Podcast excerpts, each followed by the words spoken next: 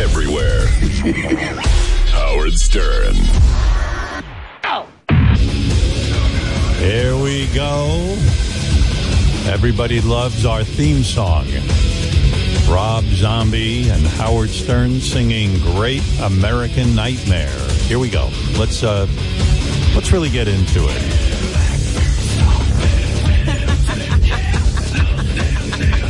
Boy, those guys are good. They really are good.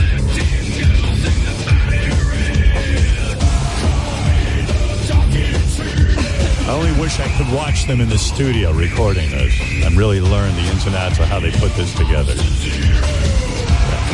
All right. Well, there Does, you go. does Uh, Rob do his own production or does he have a producer?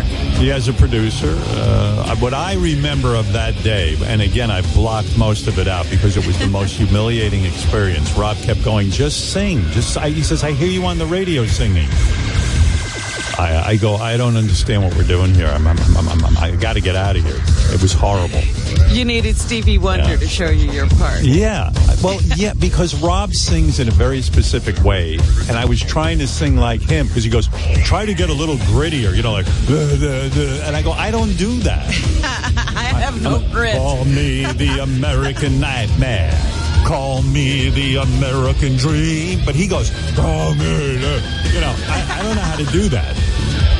I said, I'm tearing up my voice. I don't know what's going on. Then I went, call me the American. I, it was such a disaster. But there was some dude there who I think that, now again, this was 100 years ago, but there was a dude in the room with Rob who said, Rob said something about nine inch nails. This guy produces nine inch nails or something. And I was even more intimidated. And, uh, I, you know, it was a disaster. This song. And every time I, I, you know, every once in a while I want to change. I have a thought to maybe change our intro song. And Rob will actually text me and go, What are you doing? You can't, you can't change this song. And I go, I can't. I thought it was my show. He goes, Come on, man. I, All right. So uh, I'm locked in on this one, but I love it. Listen, I'm not complaining. it's a. Good song. It's I a good love song. listening to it every morning. It gets me pumped up for the show when I hear that song. It's uh, fun. At the end, doesn't it sound like a jack in the box? Right at the last, like 10 seconds of the song. Like Fred, that little crinkety crink, that Yeah, yeah, crinkety yes. It's something yeah. when the ice cream man comes to the. Yeah. Yeah, that. I'm, I'm sure that's from like Mr. Softee. but, but Rob does. horror film because you Could know be. Rob loves horror. And Rob mixes in. You can hear throughout the song. There's a montage of different uh, clips and things from. I don't know what the hell's going on in that song, but uh, uh, the best was performing it live on MTV with Rob, and I just stood on stage uh, with um, talcum powder in my hair and pretended like I was doing something while Rob was stomping. I go, Rob, Rob, it, it was the private parts premiere on MTV, which they covered. God bless MTV. I mean, they made a whole big deal about it. And uh, Rob and I were uh, going to perform. And here I am. I mean, I'm not a musician, and uh, and I barely did anything on the song because I suck so bad. You didn't go and share a microphone and sing or all Oh. that stuff. So we're backstage waiting to go on MTV live. We've never performed the song before. And Rob, you know, Rob's an accomplished performer. He's been doing this his whole life. So uh, uh, Rob has got, he, he walks in the room and he's where he's covered in white powder or something. I, I said, Rob, what happened? Were you in an He goes- explosion? He goes, I go, I don't look like that. I don't have any, I don't, I look just like me. He goes, well, here, and they talcum powdered me. so, uh, I was like, are they goofing on me, putting all this talcum powder on me? Maybe then Rob's going to wipe his off. But anyway, we, we were all talcum powdered up to look like zombies, I guess. And, uh, we had the band there and I go, well, we've never done this song. What are you going to, like, what am I doing during the song? He goes, well, you know, just sing your part. And I go, what part? I don't even have a part. I, I go, are you going to just stand there or are you going to dance around? He goes, oh, we'll, stomp your foot like this. Like Rob has actual choreography he does during the song. Like he, he, he, it's not like typical dancing, but it's a cool masculine way of dancing. So he doesn't look feminine, you know. And uh, I went, oh, do you think I should do that? He goes, yeah, sure. Stomp your feet and you'll, you know, do what I'm doing or not. Do whatever you want. I was like, oh my God. I'm like, what am I doing? What am I doing? Am I, I don't even know what to do. Like, uh, so we go out on stage. It was there right on MTV. Huge audience. And you'll see I'm standing there and Rob is all over the stage and he's singing and he's running around. And I make this feeble attempt to look like I'm part of it. And I look almost more awkward because I'm trying. Then I just, like in the middle of the song, he said, just give up, stand there, and maybe that'll look cool. And cup the microphone so people can't see you're not singing. Oh my goodness. Yeah, it was a disaster. I mean, not for Rob. He was great. I, and then, and then, um, someone told me that LL Cool J and Lenny Kravitz introduced the performance, and I have no recollection Oh, really? of that. Yeah, I, I Yeah, but- but neither that- do I. Yeah, yeah. I was in the crowd. You know, speaking of Lenny Kravitz, I was watching him being honored on some TV show the other night. And that son of a gun looks damn good. I mean, Lenny's got to be in his 50s now, but he's still wearing the leather pants and the uh And the shirt open shirt. down to his waist. yeah, to his pipic, and then he's got like, uh, you know, he's still got muscles, and and he went back to dreadlocks, and he's got the shades on. It was the oh People's Choice Awards. Thank you guys. oh, is that what it was? Okay. Cause I saw Yeah. pictures of him on a red carpet. Howard, yeah, he's a Le- pretty good looking dude, man. Yeah, Le- Lenny's going to be 60 in May. unbelievable. 60. Wow, he looks good. I told you I saw him on the red carpet with his daughter and it looks like they should be dating. I know. I tell you, he must still get tons of hot broads. Oh, I'm sure he, he can't Mm-hmm. even get married. Look, uh, you know, Lisa Bonet's gone for years and years and nobody has ever nailed No. that down. Yeah, Again. he's a he's in good shape. I tell you, I was looking at Lenny. I didn't realize he was sixty, but I didn't look that good when I was eighteen. You know, he gets like, to bam. look that way his whole life. Just Yeah. imagine that. Beth, uh, my wife, uh, depressed the hell out of me last night. She she sent me a picture. She goes, "Look how young we were." I, w- I I think I was at a. Believe it or not, like when I first met Beth, we used to go out all the time. It was fun for us to go out. You know, uh, I put a stop to that pretty soon uh, once we started. Why, why, it was so much fun, Howard. Why would you stop? Well, you know, we used to go, I don't know. But anyway, that's not the point of the story. We, th- she sent me a picture of us. I think we were at Clive Davis's Grammy party. You know what I mean? I got What is that? A fly? A Was that a fly. fly? That What's a fly, doing on? There was a a fly on your head. Fly got in here. And he was big. Robin just had a big fly on her head. the, the fly was riding me like I'm a horse. Yeah. Anyway, um, say this, Robin. Fuck you, fly. That's what you say. And then they go away. Is that how you get rid of it? Yeah. Um. Anyway, yeah. So she sent me this picture of us. We were, you know, we were I, we were first going out, and we were at some function, all dressed up. I was wearing a suit and tie, and and uh, man, did I look young! I was like, I mean, mind you, I was in my forties, but I looked good. You know, I was running every day. I was. I, wa- I'm not saying I was Lenny Kravitz good looking, but I had a nice look to me. I almost looked handsome. I I want to say. And she had I a was titty going to say, dress you enjoyed that picture, didn't you? You looked at yourself and you No. appreciated it. What? No, You I was like, oh God, I was so sad. I go, oh, look at me now. Oh, why me? Why me? Oh, I have you. aged horribly, horribly. Bet I was, I was, um, I my cat Walter was on the couch with me last night, and after dinner we sit with our cats, and I brushed them. And Beth thought it was so charming the way I was talking to Walter and telling him how good looking he was. Walter, my cat, I told him he could definitely be in film and television. And I, I have his head so inflated about himself. And I said, You're so good looking. You know how many girls you could get if you just, you know, I said, You're like the Brad Pitt of cats. And I'm talking to him. And Beth loves when I sit and talk to the cats. She finds it charming. And, and I'm brushing the cats. and uh, she took a impromptu picture when I wasn't looking, and she sent it to me, and I said, "How dare you do this to me?" like really pissed I was because it was Oh, like no. I was just like, you know, I was feeling good. Soon, I mean, I can't believe. You know, when I was a young man, I was ugly, but now I'm heinous. Stop it. Yeah, yeah, it's all No, right. you can know laugh. what, Howard? I look at people's pictures Yeah, and there's some people who don't even look, you can't tell who they were, well, you know, cause they are so changed from how they, you look like Howard Stern. hmm, great.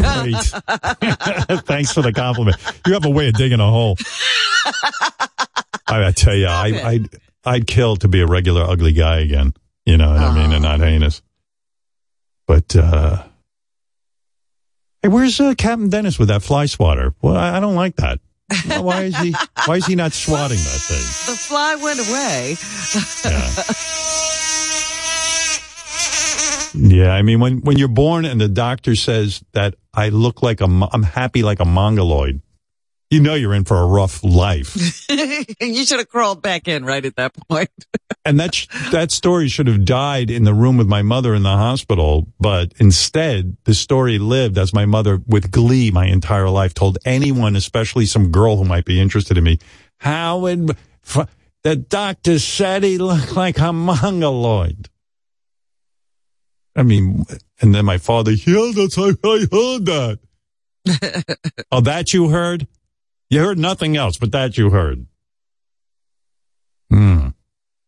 But you know, not too long ago, your mom said, Yeah, she said I was looking handsome. At something, and she thought you were handsome. Yeah, but my mom, let's remind people now, also forgets to take the toothbrush out of her mouth when she brushes her teeth. So the compliment kind of falls short. Uh, you know, yeah, I get she a call from the take the toothbrush out of her. mouth? yeah, I got a call from the nurse, and she said, uh, "Mom's doing great today, but um, I did have to remind her to take the toothbrush out of her mouth." So, Wow. you know, I don't. So when she tells me I'm good looking now, it it it doesn't hold a lot of weight. My handsome son. yeah, mom, say that more clear with the toothbrush out of your mouth. Uh, it's so depressing. My poor mommy.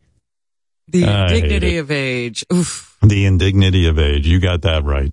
We we agree on that for one hundred percent. But uh, you know, and you start getting calls that mom forgot to take the toothbrush out of her mouth, it's you know. um, I mean, we're having a la- we're having a laugh riot that? here, but yeah, what do you do? There's no cure for that. Your mom's doing great. Um, I mean, we had one setback. She ate the remote control to the television. Would you mind sending over another one? Well, my, ta- you know, that's an old TV. wow. I can't wait to see who this is. oh my God. It's Captain Dennis with a fly swatter at Robin's house. Avast ye scurvy, prepare to be run through for bothering me lady quivers while she's broadcasting. Yeah. Take care of the lady quivers, Captain Dennis.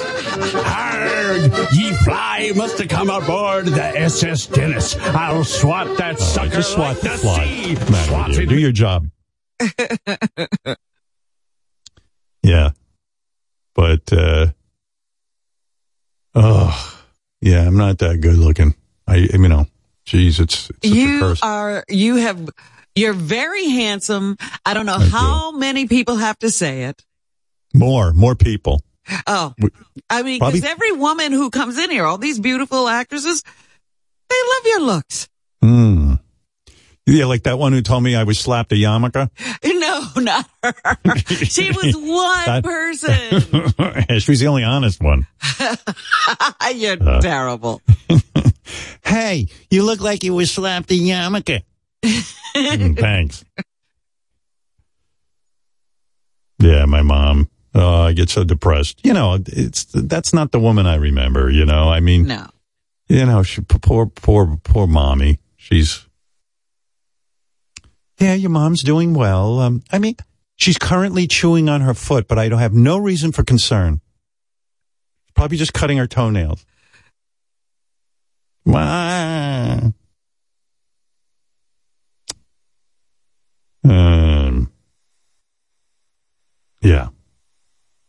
You know, I'm thinking maybe before the show that I should have the staff come in here one by one and tell me how handsome I am. You know what I mean? Yes. I'll, I'll, I mean, I'll pay them to do that, of course. Let them do for you what you did for Walter. Right. Yeah, stroke me and tell me that, you know, I'm the most handsome boy. I tell Walter he's like Brad Pitt at Cats. um, yeah, I've been thinking a lot about Cher lately. You know what? What got me? I was going to bed and I'm watching a documentary on Hulu. It's called The Wrecking Crew. The Wrecking Crew were a group of musicians who back in the 60s, 70s, they were studio musicians. Glen Campbell being one of them. He was a very good guitar player. These guys were hired to basically come in. They played almost on every album we listened to in the 60s and 70s. We thought, you know, like uh, the Beach Boys. Brian Wilson hired the Wrecking Crew. The actual Beach Boys didn't play on the albums. When they went out on tour, they learned the songs. The um, because a lot of bands were kids who really didn't understand how to work in a studio. A studio is very different. Leslie West once described to me studio, whole different, uh, uh, you know, can of worms. It's uh, you got to be in a certain tuning. You got it. There's a lot you have to know.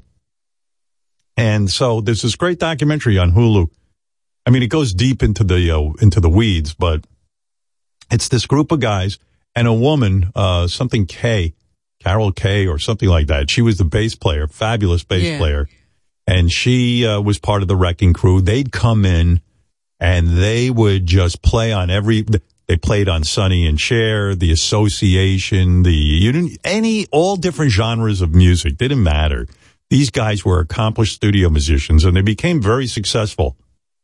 Uh, they played on all the Phil Spector Wall of Sound records. They were the Wall of Sound essentially, and they were hired because it's expensive to be in a, a recording studio. It cost you know hundreds of dollars an hour, so they That's hired right. They these guys come in and knock it out. knock it out. The, the one of the drummers was saying in the Wrecking Crew that uh, in in two days they recorded an entire album, and they were the backing band on uh, hit records by Frank Sinatra, Elvis Presley. Uh, you know, they got no royalties because they were just brought in as day players, but they were so good they would go from session to session to session. Um, and these guys are basically you don't even know. Like I learned that the, the drummer guy who they interviewed was Hal Blaine. I don't know Hal Blaine, but Hal Blaine Right, was probably the, the name before. Yeah. but they were showing the recording session on like I Got You, Babe, and um, the beat goes on. You know, boom, boom, boom, boom, boom, boom, boom, boom, boom, boom. The beat goes on. Yeah, that that's the woman, uh, bass player. The beat goes on. Meanwhile, Sonny Bono wrote all these songs. He was like a real talent. You know, he was kind of a joke in a sense because he did the Sonny and Cher show and they treated him like he was a buffoon. But the fucking guy was a brilliant musician. And Cher, um, Cher was, Cher was interviewed about this wrecking crew. She said, I was a kid. I was like 16. I didn't even know who these guys were. They were very intimidating because not only were they talented, not, but they all knew each other. So you felt like an Right. outsider even, you know, and you didn't want to embarrass yourself in front of this group of great musicians. And she was talking and I'm sitting and watching her talk about the beat goes on. And, um, I was like, yeah, of course she should be in the Rock and Roll Hall of Fame. She should have been in all along. I mean, you know how many records Sonny and Cher sold? And then, of course, she had a solo career. I mean, sure, she's not Led Zeppelin, but she was in rock and roll. And, And, she and quite popular. influenced influenced a lot of what goes on today. Well, now she's pissed off at the Rock and Roll Hall of Fame because she's like, oh, so now you want to honor me? You've been ignoring me for a thousand years. So I think she's like, fuck you guys. I don't even know that I would go. Yeah, she's already said uh, th- before she was nominated. She said, "Don't bother. I wouldn't come." Fuck you! Yeah. She's a pretty cool chick. I wish she didn't hate me so much. Uh, but she does. You know, if you met her, she wouldn't hate you. Yeah, she'd see how handsome I am, and then she'd really dig me. What? You know, some of those guys that you were just talking about, like Hal Blaine, you know, he came up with that beat to be my baby. Doom, doom, doom, bop, right there in the studio. Yeah, like none of that so- stuff was written out. And that woman, Carol Kaye, came up with the bass part on The Beat Goes On, I learned.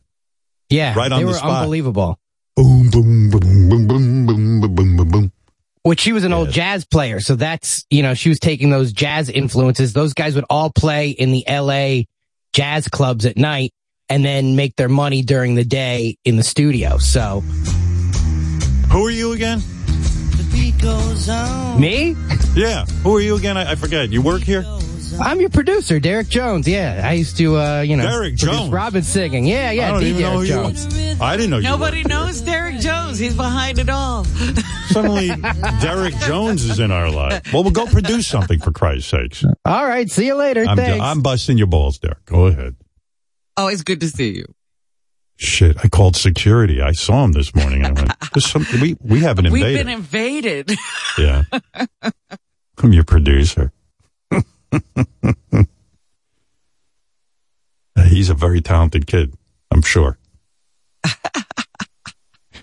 Ah, he is. You know, Derek. Listen, he, he I've seen to- him holding a microphone on some of the Yeah. bits where, you know, we need a microphone for Richard's ass and yeah, things like no, that. very talented.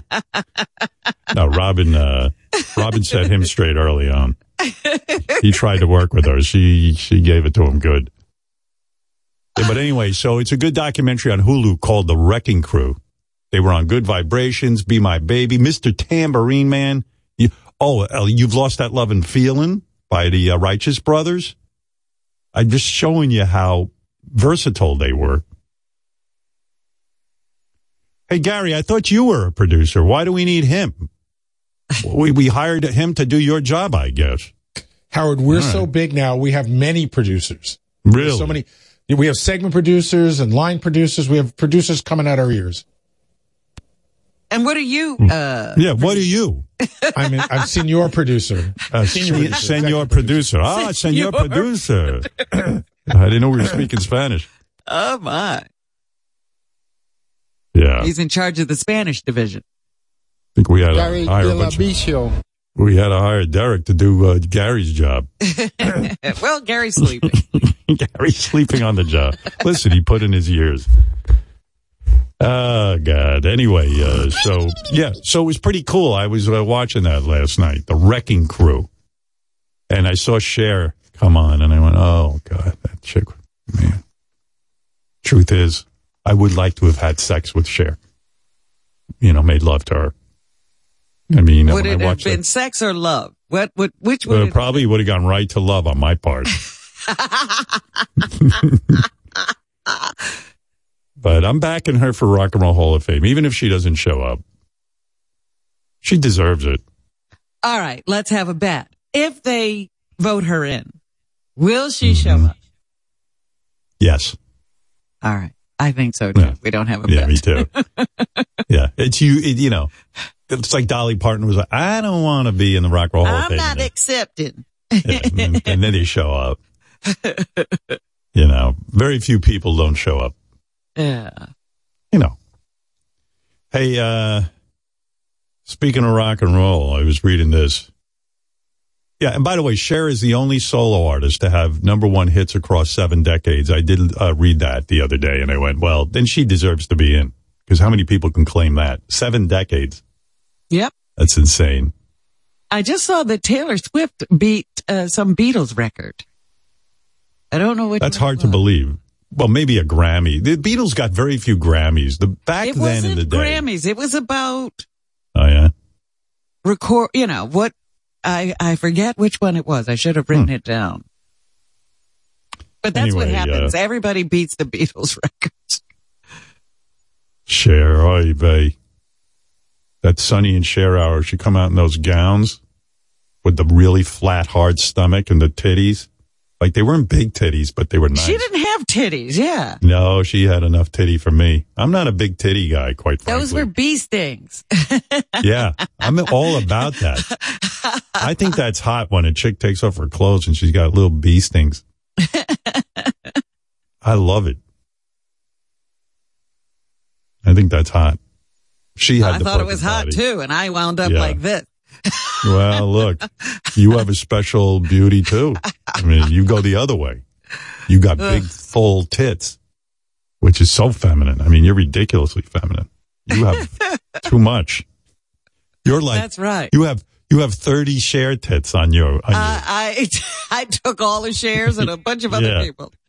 you're not kidding, You need these big tits. right? What? Well, uh, yes, Rob. Oh, here goes Robin. As soon as I say titties, she starts in. Titties. I know titties. Okay. Titties. I would love to make a movie where like like your tits eat Cher's tits, like they get in a fight, and they and your tits just like like bully her tits.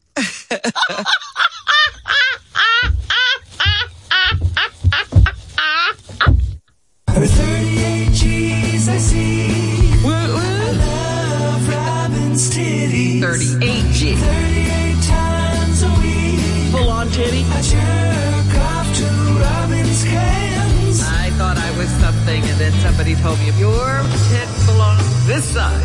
It's raining tits.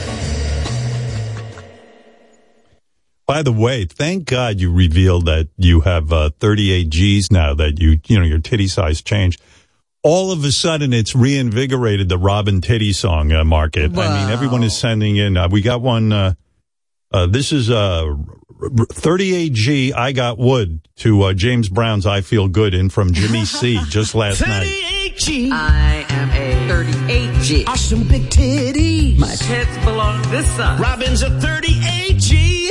38G. She's got some big titties. jizz on my tits. When I see those boobies, I get wood. I thought I was something, and then somebody told me about this bra shop. They would size you. I'm a fan of those cans. I'm telling you, Robin, it's uh I'm gonna. I vow to play them. It's an avalanche. Everyone's so excited about you and your and your good news. Well, there you go. Um, yeah. This as long as I'm talking a little about music.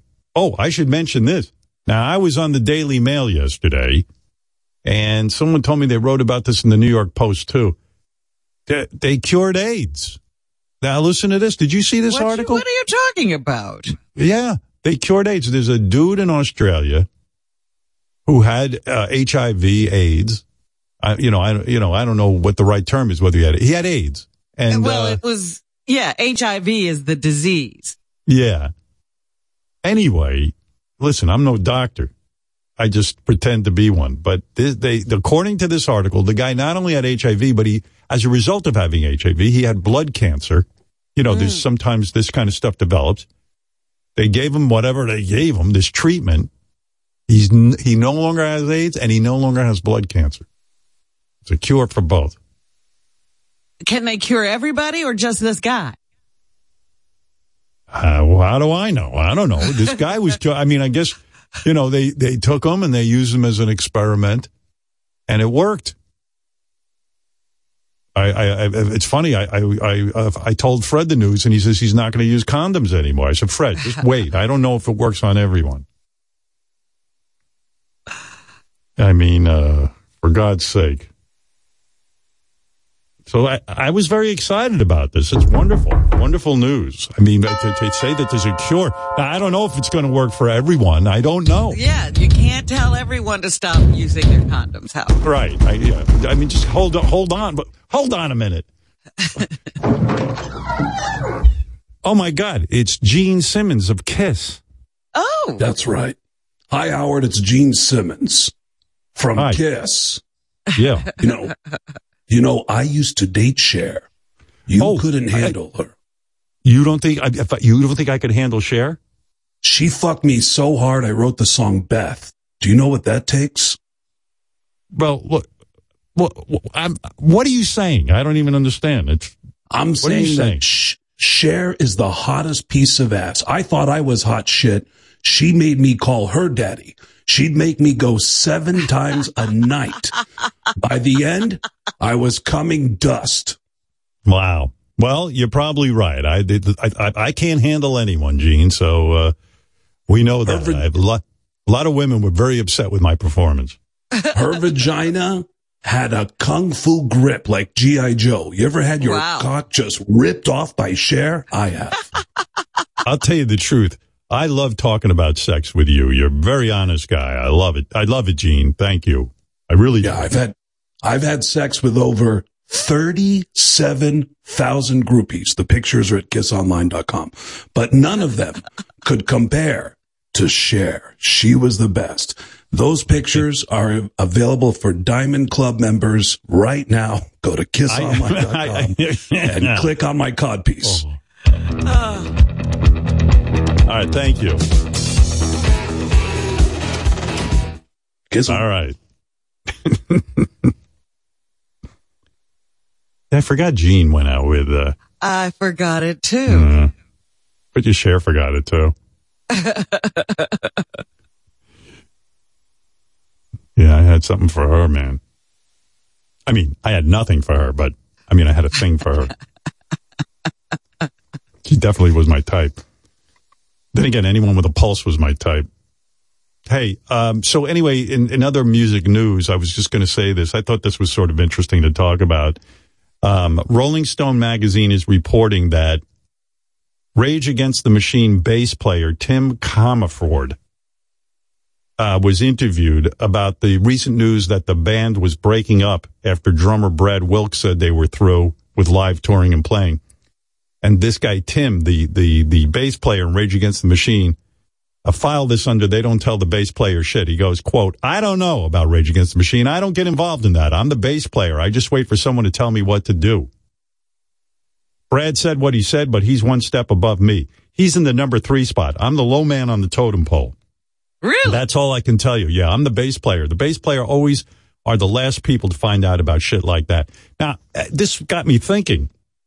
I always thought the drummer was the low man on the totem pole. I That's didn't what know I this. was going to say. How did he get to be number four when the drummer's supposed to be number four?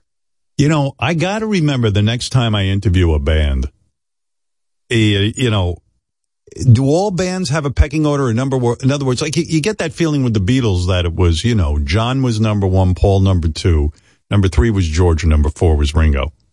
You know, And that's how Paul we was- thought it went. yeah. But I guess if the bass player is also a songwriter, they get up the pecking order in a band. You know, I guess that's how it works. yeah, but I think in Metallica, Lars is, I can't tell which number Lars is. Lars is number two to James number one, and Lars might even be number one. Lars might even That's be what one, I'm number saying. one. Yeah. Sometimes I So- think he's number one. Yeah, so I think each band has a pecking order that we don't know about. But according to this interview, the bass player in Rage Against the Machine is low man on the totem pole. Bass player knows fuck all. he never Fuck all. yeah. Wow. So I guess he's kind of like the Fred of the band, you know, lowest guy on the. oh, uh, Sharon Stone is she still around? She is alive, Howard. I don't know what you mean I- by around. I thought maybe she was gone. I read a thing last night. It was depressing as fuck. The average age of the American, you know, American citizen is 76. They live to 76. That's the average. So obviously some people live older and some people go younger, Yes. but 76 is when a lot of people check out, if you've noticed. Well, I have, you know, we've had a few people die recently and they were all 76. Yeah, uh, yeah, yeah, it's the magic number. Yeah. Anyway, yeah, Sharon Stone says it's expensive to be famous, and a lot of people gave her shit because, you know, who wants to hear a, a wealthy actress talk about how expensive it is? But here's what she said. She was being interviewed by In Style magazine, and she was talking about the financial cost of fame. She goes, you got to pay fees for security, publicists, makeup artists, and managers. Well, that's true. I got a lot of friends in showbiz. you gotta have a whole staff. Yeah. they're giving away 35% of their income. And I was always like, I guess I'm not in show business. I ain't giving 35% of my income away. I, I fuck show business. I'm in radio. That's hardly show business.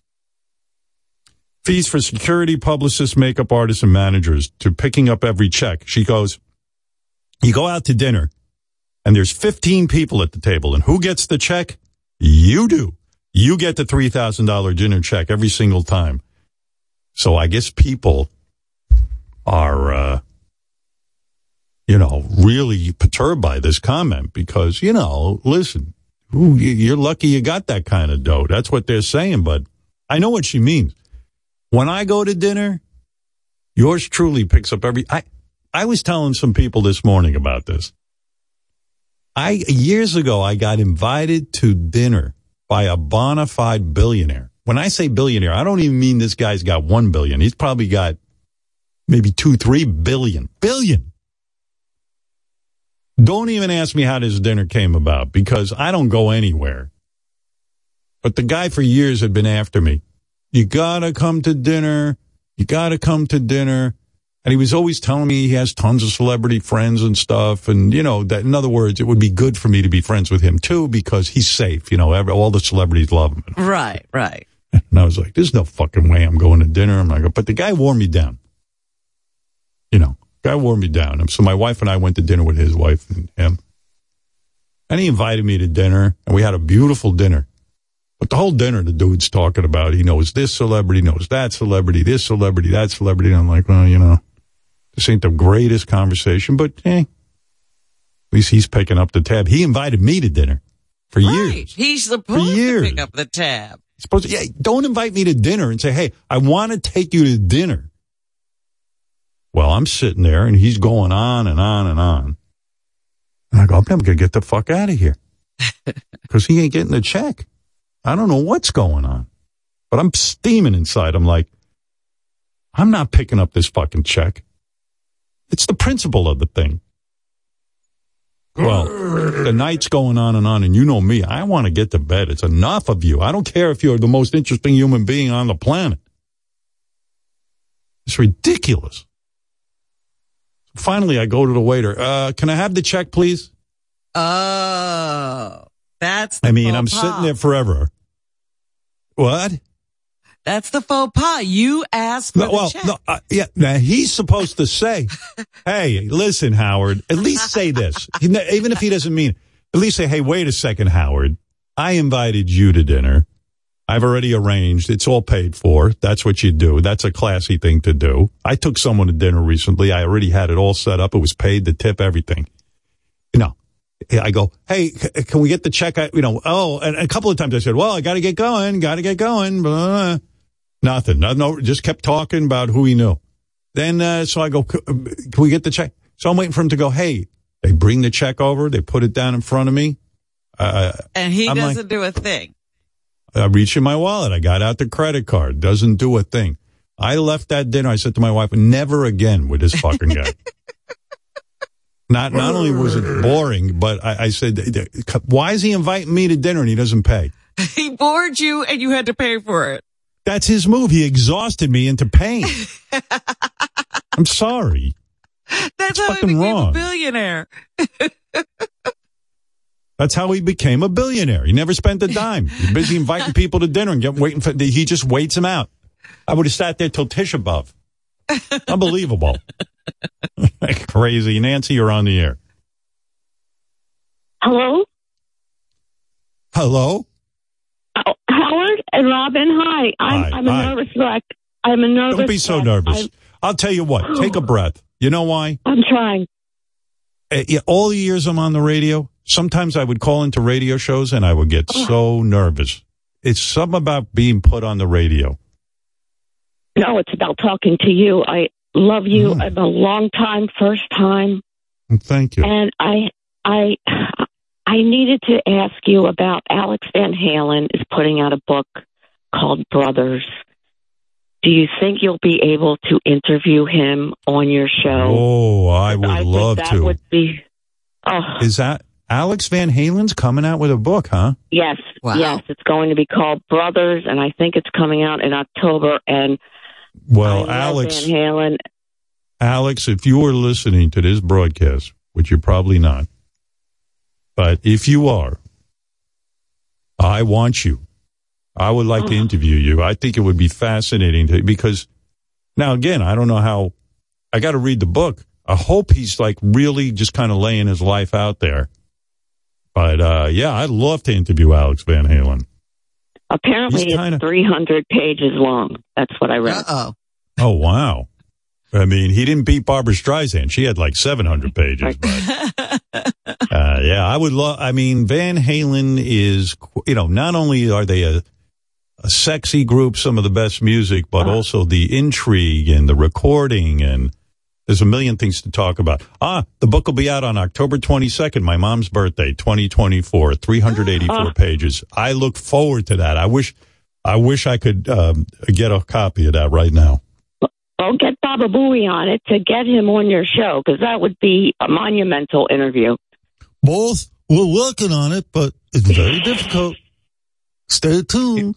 Go ahead, Can I can I say one other thing, Howard? Well, let's get the report from Gary, Nancy. Go ahead, Gary. Oh, okay. So we're it's our crack team is aware of this. We were just talking about it in a meeting yesterday. We're trying to get an advance copy of the book, and we're working on it. I hope uh, Derek's involved, but I need my top producers on this one. Right. How many producers are on this one? You know, everyone here is a producer. Is who is who's like a regular person that works here? Everyone I talk to on my staff, they- say, "Oh, I'm a producer." I don't think there's one person who doesn't have a producing title. see. Derek's a producer. Mehmet is, I Derek. guess, uh, uh, uh. I guess- Mehmet, I He think he's doesn't like even know. He's guessing about Mehmet. I, I'm guess, I guess he's like if you're a field a producer, producer. though, why don't you know the other producers? It's like Jews when they walk in the room, they know it's another Jew. You know what I'm saying? A lot- there's a lot of titles going on here, but like Yeah. we also have writers, just writers, which is not Oh. just, but we- we have writers on our show that are not producers. Here, I just got to know. Mehmet is a writer producer. You can't find someone who Ah. doesn't. I'm the only one who's not a producer. Mehmet has two hats. You know. Oh, you look at this. See which hat he's wearing. Gary, you don't even know. this. Derek is a senior producer. I didn't even know he had that. Oh. Wow. These are all uh, guys who barely went to college. They were suddenly senior producer. This is some show. You can't find someone on this show. say, I'm senior producer. You can't find anyone on here who's even a junior producer. I don't think we, I don't think we have that title. I don't think that we, I don't Wow. think we have the title junior producer. But anyway, yes, I got a title the- for Sal. Sal should be a dick cheese producer because of all the schmega juice in his penis. Howard, can I say something else? While I'm Are we getting here? Alex Van Halen? Please. Okay. Thank you, Yes. Nancy, for that. Yes.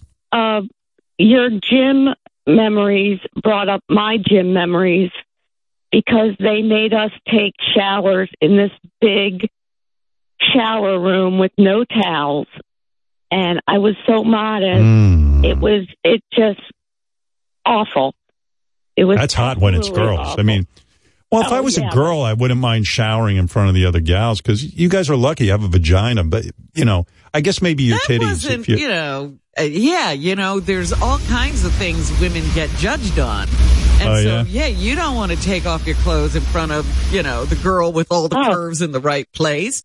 And in my school, we had that long thing and some of the girls would just run through the center and not get wet. And so then they posted one of the gym teachers at the end of the shower and you couldn't get a towel unless she saw that you were wet Right, all the that's way right. up. Mm.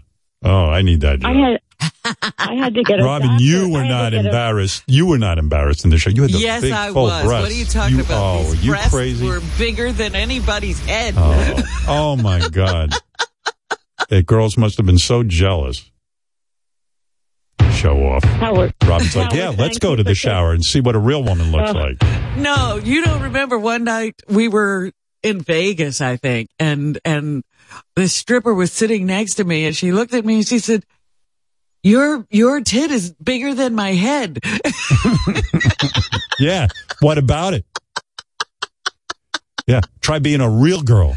I should have, you should have let that, let me talk to that stripper.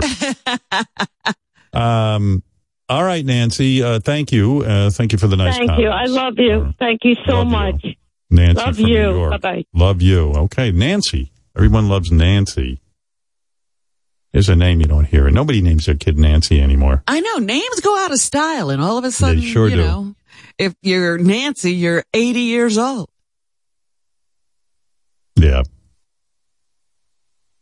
Um, so yeah, so Rage Against the Machine, the bass player, he says, I'm low man on the totem pole. I don't know what's going on. Sharon Stone, she's whining about, she got, uh, you know, Sharon Stone, I think she's, she, she, doesn't also- like me. What? She What? doesn't like me. You know the famous story. Yeah, When I I, was on Letterman, she didn't want to be on the show with me. And, and I was like, hey, fuck you. I'm going on first anyway. You sit and wait for me to be done talking to David Letterman. Don't think you're all hot. Don't think you're such a big deal, Sharon. You know, you but can I bitch and moan. Sharon suffers from having too many, maybe, yeah, one or too many divorces too. Hmm. Yeah. Right. I won't say any more about it. Um, I, this got me very upset. Uh, longtime Sirius DJ, Human Newman, Human Newman, is no longer at Sirius XM. I, I protest this. I want him here. You know, it's a funny thing. People say, I didn't know you were such a Human Newman fan. And I go, I'm going to be honest with you.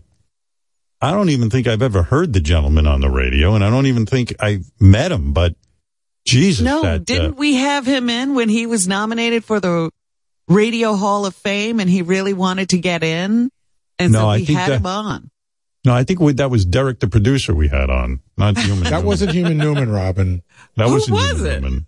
Oh God, I can't remember the guy's name now. He did get in, and we did help him. What I, what I, my Kelly. point is, Kid, Kid Kelly, Kelly. Human Oh. Newman. I just love the name Human Newman, and I like that he worked at Sirius XM.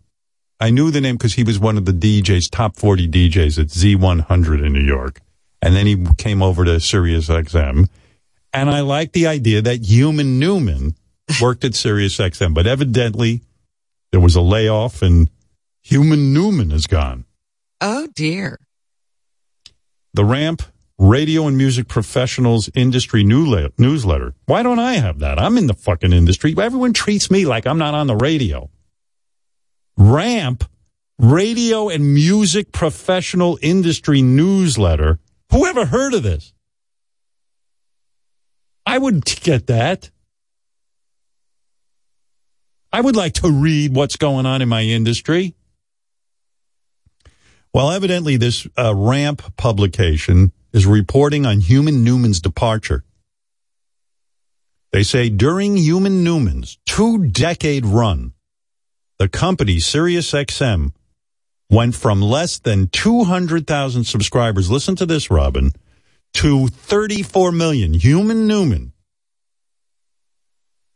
Now, I didn't know that Human Newman uh, was responsible for us growing from 200,000 subscribers to 34 million. Isn't that something? Uh, That's amazing. I wouldn't be so quick to get rid of Human Newman. How could you if he's that important? Well, I don't think we should give all the credit to Human Newman for Sirius, you know, getting all those subscribers. I, I'd like to mention some other people like Ari from the Fish Channel and uh, Jose from Liquid Metal. I mean, uh, there's been a, I, I'd say those three are responsible for the millions right. of It people wasn't now. all on Human Newman's shoulders. He had Yeah, I remember. Human Newman came to this company, and then there was a merger. He forced a merger between Sirius and XM. That's right. There used to be two satellite companies. Yeah, now there's one, and Human Newman. And let's mention uh, Thom, the engineer, also was a big part of that. That's right. You have to have engineering. We learned that from another general manager. Yeah, I mean, so it's- very important. This is shocking news. Human Newman, who went from 200,000 subscribers to 34 million, is out. Well, I hope Madison is still with us. I know what's going on. Yeah. Anyway, uh, and I love Human Newman because uh, now I'm going to do a a, uh little retrospective of some of his best work. Z100, today's best music, Human Newman. Yeah, what a weekend it's been. We've had Scott Shannon, Ross Brittain, Claire Stevens, Gary Bryan, John Lander, Captain Kevin, Mr. Leonard, Jonathan B. Bell. And we've even got Jack Murphy from the Z Morning Zoo calling us. So he'll be telling us some stories. TJ's right after Poison on Z100. Nice. a little dead air. on the TV. No, not to. I'm not going to critique a guy who was responsible for that many subscribers, but uh, I heard a little bit of space there on the talk up, but uh, very nice job, Human Newman. uh, A little more Human Newman. Z100, flashback from the past, 89, Martika. Understand she works at a CVS out on Long Island now. And the camera photo. Ooh, ooh.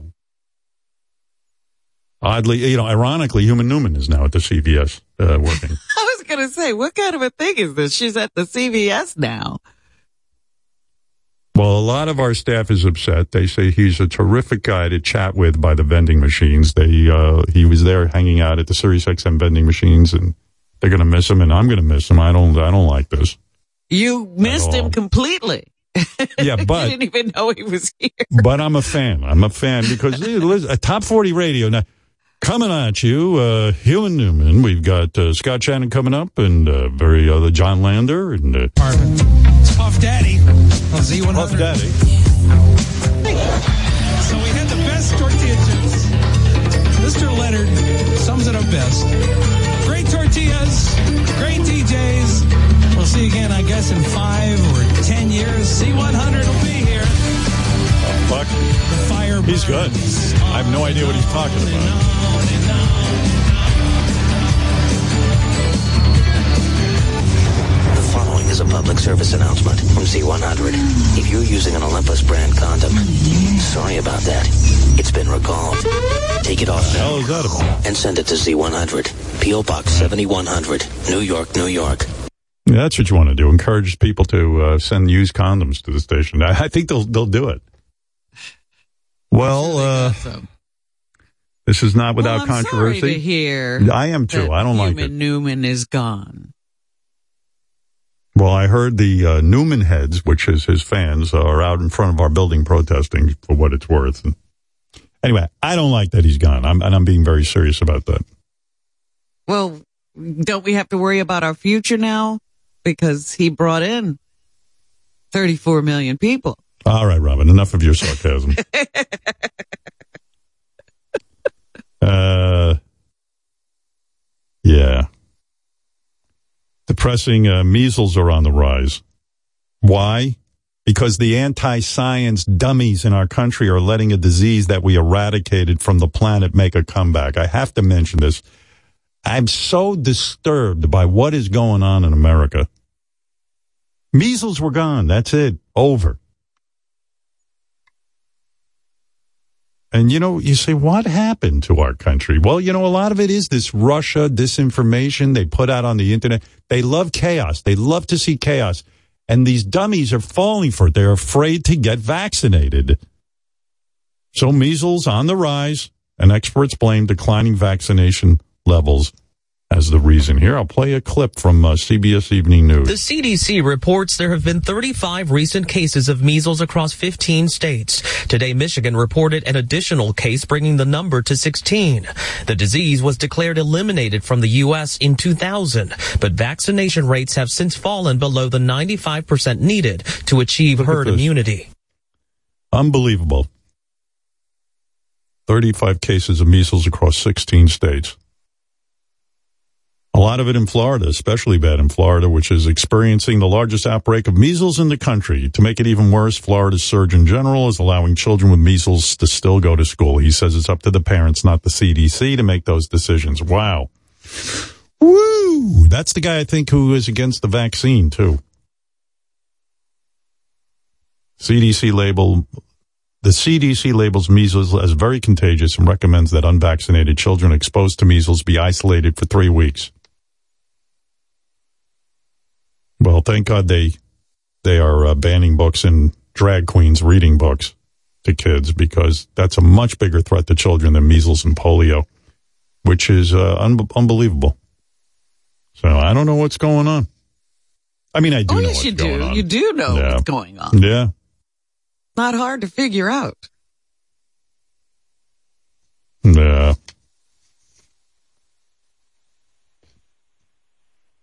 And some dude is going to jail who uh, in Canada over. Uh, oh, this is crazy.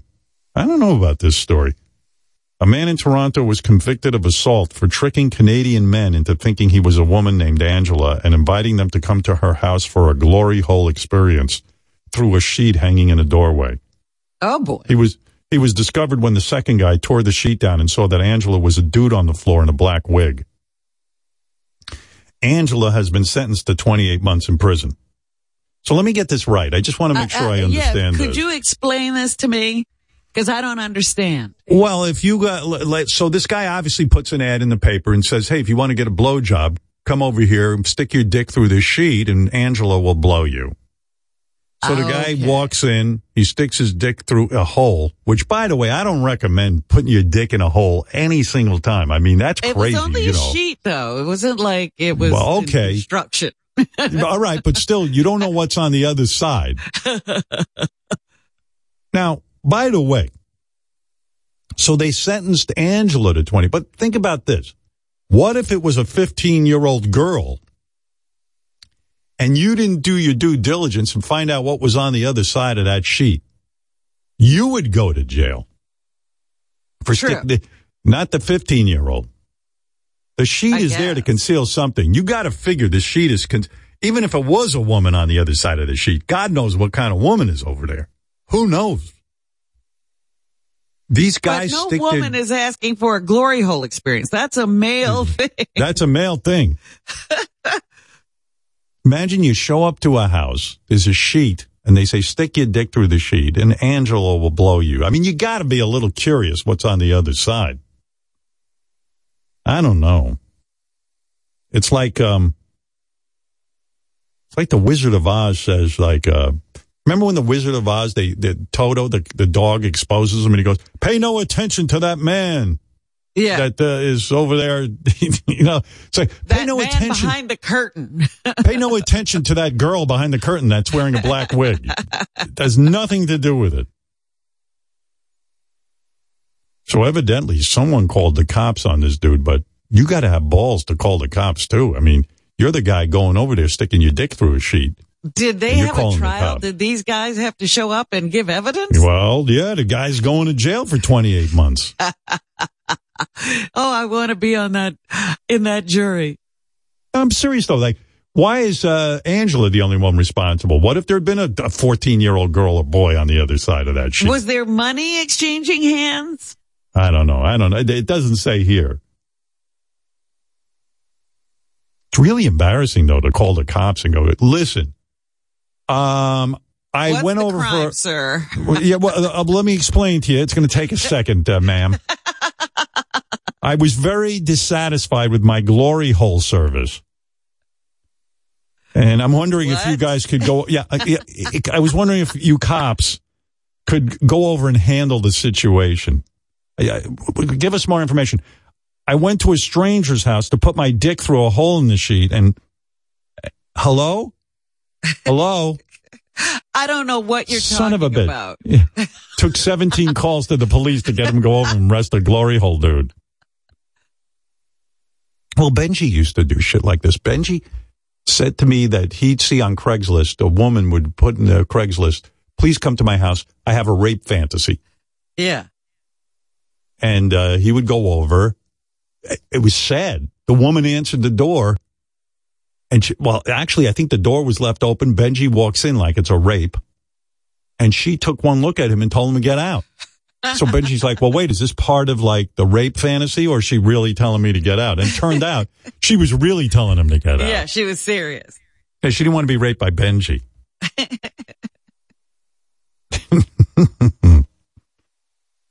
Hello, police. Um, yeah, so I went over to some girl, uh, what I thought was a girl's house, and she had a sheet hanging up, and I stuck my dick in there, and then it turns out uh, some guy blew me. And you know, I, I'm not going to do Isn't that something gross. The law? Yeah, That's yeah, like crime. yeah, yeah. I'm not gay. Can't someone do something about this? Where is the phone call? The police must yeah, have been we like, need "What the all fuck?" the evidence. yeah. The poor police. I don't know how you can be a policeman. I mean, y- y- you're busy 99% of the time. You're trying to just be a psychiatrist or social worker. yeah, nonsense. Yeah. On our phone now, an exclusive. This is Angela, who's on her way to jail. I mean, his way to jail. Uh, yes, Angela. This this is all just a big misunderstanding. I just have a really floppy clit. I mean, it looks just kind of like a clown's nose. You know, it's like a like I said, like a clown's nose. Things all fucked Right. up. Robin, what's up, girlfriend? Don't periods All right. suck? Thank you. Absolutely. You know. Angela says, bring back human Newman.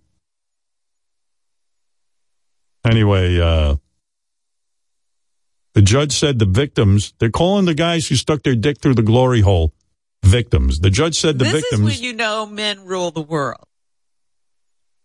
yeah. They're victims if they stick, stick their dicks in a hole. Hello, police. Is this the? Are, th- are these the police? Yes. yes, this is the police. Uh, oh, okay. I you know, I thought police were men. I'm sorry. Uh, I didn't realize. You, is there a male officer over there? I've got something embarrassing to tell you. I don't know if I want to confess to a, a woman, but here, okay, here's what happened. Uh, so I answered an ad, Angela, blah blah blah blah blah. I stick my, oh, I'm so embarrassed. I stuck my penis in this hole in the sheet, and I, I, I knew something was wrong because I, Is this a I- joke? Are you No, trying? no, no, no. We have No. serious crimes we need to be covering. Ma'am, Angela has balls. Don't you laugh at me. I'm calling about a very, very, uh, very serious. I don't understand what the damage is here. The damage is I felt a mustache on my cock. and I'm not into that. And I'm not, I'm not gay, okay? All right. This is false All right. advertising. I guess I'll have to send over an officer. Who do, even if there was a girl, I guarantee you Dakota Johnson's never on the other side of a glory hole. I mean, think about it. Right. He would have been upset at, no matter what he saw. Yeah. Look, officer, I was innocently fucking a hole in a sheet. and, uh, I, I don't know what happened, but I felt something wet on my foot and I realized Angela just came on my foot. and I got suspicious and I ripped down the sheet and I saw a dude blowing me. And, and, and, and, and I wish you police would go over because this is disgusting. And, and, and yeah, okay, I'm desperate and I'm gross, but I'm not into getting blown by guys, okay? Uh, you're Imagine the- really, you're really doing a service for the community. We can't have that happening. And imagine the cop. He's like, I'm uh, 34 years on the on the force, and this is my fourth glory hole case this month. For Christ's sake! I got mean, flat feet. Yeah. My back hurts. Thank God I've I've done uh, I've done over 20 years. I'm that's it. I'm I'm throwing in the towel. I've had enough. I I want to go back and do real police work. I'm sick and tired of arresting people with their fake glory hole schemes. Had it. Anyway, uh I guess well, the guy's going to do I wonder how that crime is written up in the books. Ah, Jesus Christ. What's wrong? I'm working overtime. I got more glory hole paperwork uh, that I got to do. This glory hole thing is out of control. Uh, Chief wants me to put a binder together of all the glory hole cases we've covered just this week alone. he wants me to go undercover and break this chain. Undercover cop work is tough. I'm going to get to clean out the computer today. I'm also going to tell you what the fans wrote in. A lot of people like this uh, thing we did yesterday. They loved hearing about uh, Tom Arnold, the Ah. famous movie actor. the embedded. Uh, a lot of listeners feel closer to Tom Arnold after hearing clips of Mamet's 24 hour embedded with him. Howard, I I'd love how his life has changed now that you know. It's funny now. happened. All the acting roles are rolling in now because of being on this. Uh, I loved hearing Tom's embedded today. That dude has zero ego, which as a celebrity is no easy feat. That's true. He really is uh, sort of delightful that way. Howard, I find Tom Arnold highly entertaining, but it's got to be tough living next door to the guy. 24 Christmas trees is a bit excessive. And when he was on the elliptical machine, it sounded like he was on the tarmac of Teterboro. Yeah. Howard Tom's assistant is pretty hilarious. Quote, we have no napkins. It's worse than Hamas. It's a great line. Mamet's segment on Tom Arnold was uh, so funny, Howard. That's the Where Are They Now segment I never knew I needed. So uh, thank you for all those comments. Got a couple other clips here. This is funny. Wolfie followed up with Tom about his day with Mamet. Oh. Think about that. Mamet went and covered Tom Arnold. And then Wolfie called Tom Arnold to find out how he enjoyed the interview with Mamet. Is there something going on between those two, Mamet and Yeah. Wolfie? Mamet and Wolfie are, uh, they're in competition with one another I see. because they both do interviews. And, um, Mamet claims that Wolfie's job is easy. so, uh, I don't know. They're having, uh, there- there's a whole bunch of that going on. Every, I, by the way, I, you know, I got to look into the structure of how we run this business. It seems like everybody's a producer. I'll bet you JD isn't a producer. JD, do you have a producer title? There's got to be someone here who isn't a producer. Who isn't a producer? Because there's got to be somebody that they're telling what to do, right? I uh, I am a senior media producer. So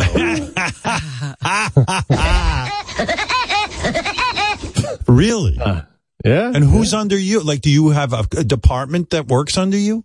No, I mean, we I work under a department itself. Uh, there's an audio sort of department that deals with audio. So uh, You're in the. What do you mean? You're in the audio department? The division yeah. audio. Yeah, how many know. division? I want to know what's going on on my own show because I don't know how many divisions do we have. well, I'm sure there's like a guest division. There's a Right. uh, you know, Wow. uh, I'm sure research division. uh, you know, writing division. There's you know all sorts of divisions. Why am I working so hard if I have all these divisions? well, that I can't tell you. I don't know. I don't know what you're doing over there. You're a you're a what? A, what are you? Senior media producer? Senior media Wow. producer. Yes. Wow, you have really risen up the ranks for someone you know so limited. I mean, unbelievable. Don't. How'd you get that at you. job? How'd you get that job? Uh, a lot of people lots and lots of uh, things. Howard, Go ahead, Gare. we just we just put up a poll. You know, are you a producer? Uh, nine people responded. Eight of them are producers. Wow. are there any like? re- I'm curious. Are there any regular? Pe- I would have sworn JD would be like a regular employee. Like he have no title. No And yet time. he's a. s- Like, is there a junior? Is there such a thing as a junior media producer?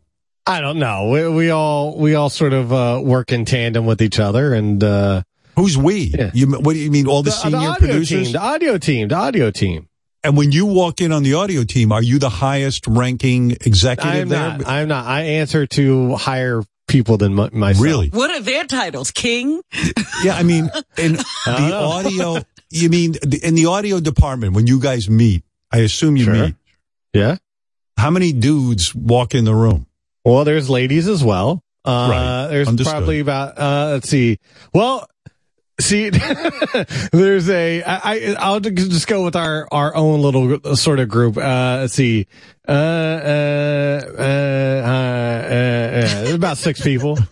I Six don't even people. want their So- names out on there. So there's six people. Don't give their names. I'm not interested in Nobody your wants names. I Yeah, just yeah. love the way you count. Names. hey, it's better than counting on your fingers. I, I was doing both. JD, so you walk in as the senior media producer, right? I mean, that's a pretty heavy title. You're Are you saying running to the meeting? I am not running the meeting. Oh well, uh, th- th- th- uh, there, there, there, there's sort of two audio meetings. what a, what a what a what an organization I have. The senior media producer can barely function. Oh, that- Let me maybe that's why I don't lead the audio uh, team. I uh, guess. Uh, Six. there's there's two uh, there's two audio sort of team meetings. There's one with the smaller group that I don't really run, and then there's another with a bigger group that includes Will and uh, other writers that me and someone else help run. So, All right, but in the audio department, I would Yes. think you're the highest ranking official there because Uh, senior media producer would. It seems to me there can be no higher than. se- I mean, senior Well, media producer. Uh, you know, there's th- th- his title, and I don't know what to I don't know what to tell you. I, I didn't do. It. I don't run this place. I just. When you did know, you get I, this I, title? I'm curious. When will you be? When we, I was. uh, was it? I was, was it a- told I was I was given this title uh during the uh our our talks uh this past year. Uh, end of like- year talk evaluation? End of year Yeah, yeah, evaluation. our evaluation. Yes. Oh, so this is a new title. Well, I've had I've been media producer, sure, but Oh, you know, were a I guess- producer. Were you a producer the day you got hired, or did you have to work up to producer? Well, I don't know if there was really a t- an official title that I actually will here. Uh, he sort of, uh, this was early on. This was probably like within the first couple months that I was like actually hired to do, uh, cause my job was an internship position and then it got changed, you know, with me, it got changed to a full-time position. I see. Um, Will, Will gave me the title media producer Oh, and I wow. just took it and ran with it. So Will's like uh, the head vampire, and he when he bites you, you become important. well, Wow. in this case, yes. In this case, No, I said like, oh, JD, we should come up with a fun title for you that actually, you know, gives you some gravitas. And we said, oh, you know what? Media. That's what you do. You pull clips. We'll call you media producer. I love it. I mean, listen, I like to see this kid achieve. I mean, uh, Will is more like the guy in the mafia who gives out the the nicknames. yeah, exactly. Right. Yeah, yeah, yeah. There's a big meeting, and like uh, Will's like, You know, you, you've really been quite an effective uh, soldier for us. and uh, I could see a big ceremony. Did JD have like a knighting, like where uh, he gets down on one knee? And, Yeah, they cut me in the palm with a knife. Right. Actually, well, it's you funny. know, actually, it was funny. Hold on, at the at the at the holiday party, uh, like I had just gotten this title. I was like senior, me- you know, senior media producer, and we got we had this holiday party, and someone you know said, "All right, who who here is a producer?" like all the whole staff raised their arms. I was like, "Oh, all right, okay." So, so Howard, we we just that poll I was talking about. So now 15 people have responded. Of the 15, there's only one person who isn't a producer. I don't even know who that is. wow, wow, they they got to feel shitty about themselves. I mean, uh, not to be a producer. I, I mean, Benji can't be a producer. I, I, I can't imagine, but maybe he is. I don't Does know. Benji have a title? He, he's a writer, I think. He's just a straight Oh. writer. Poor Benji's been here the longest, and he's still just a writer. Hey, that's on him. Yeah, that's know? more on him, man. All right. I got my title. Fuck him. I remember, I remember when JD was just like TV watcher, and now he's I'm senior the media. senior It was- producer in charge of stepmom porn clips. It was uh, it was intern and then TiVo intern, and then uh, TiVo. Yeah, because that's what I was dealing with. I was dealing with the TiVos. Yeah, TiVo intern, and then now he's senior TiVo producer. CEO E of Webcam Girls. Oh no, I'm not. Good for you, a- but, JD. Howard, Happy even within the writers team, it's funny. There's like a, there's a prank call division. There's a whack pack department. There's Wow. a song parody division. Yeah. I love it. I mean, uh, wow, wow, that is awesome. Okay, There's well, a whole hey, division. JD. There's a whole there's a whole division dedicated to segments, including like uh you know fart or cocktober or just you know all these random stupid things we come up with. Uh, I, I the, the, the day I dropped dead, I can't wait for you guys to like go get another job. You go, yeah.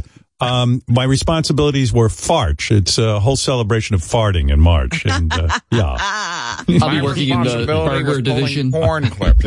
yeah. I mean, I, I, I was primarily responsible for a lot of the porn clips on the Howard Stern show. When you heard Hello? the girl put the dick to her lips, I pulled that clip. Yeah, sometimes yes. Yeah, I was the mastermind behind Farch. Uh, Howard never used it. He was way out of line. All right. Anyway, there you go. Oh, so Wolfie called Tom Arnold to find out how he liked working with Mamet. And Tom got a couple of things off his chest. I should play this. Just uh, Tom clarified. Remember, uh, there was uh, Tom's maid was interviewed. Tom Arnold's maid, and she said that there was. She thought there were duty stains on the sheets. On the sheets, yeah. Yeah, but Tom, but Tom clarified. Okay, number one, they're not duty stage. Number two, uh, uh, I'm sure it's blood. I mean, you know how dark blood gets, especially. Uh, uh, three, my kids sleep in my bed. Yeah, he probably he probably fucked the chick on her period or something. Maybe that happened. So at the, let, the very least, I'm going to blame them. But no, uh, uh, I'm sure that over the course of nine years, there's probably been a day when something happened or I sharded or something. And but I'm pretty aware of that. Like I would get up and do a full clean uh, myself. But I think that uh, I'm pretty sure it's blood. There's been a lot of blood in my bed. I will say that because I've had all these stitches for these, you know, uh, skin cancer removal, significant sized ones. And, and the last one was on my back. So it was huge, and I couldn't even change the. The kids had to change the a bandage, uh, and Sasha changed it a couple times. But uh, but yeah, you do in life. You know, if you live a good life, you do things. You get blood in your bed.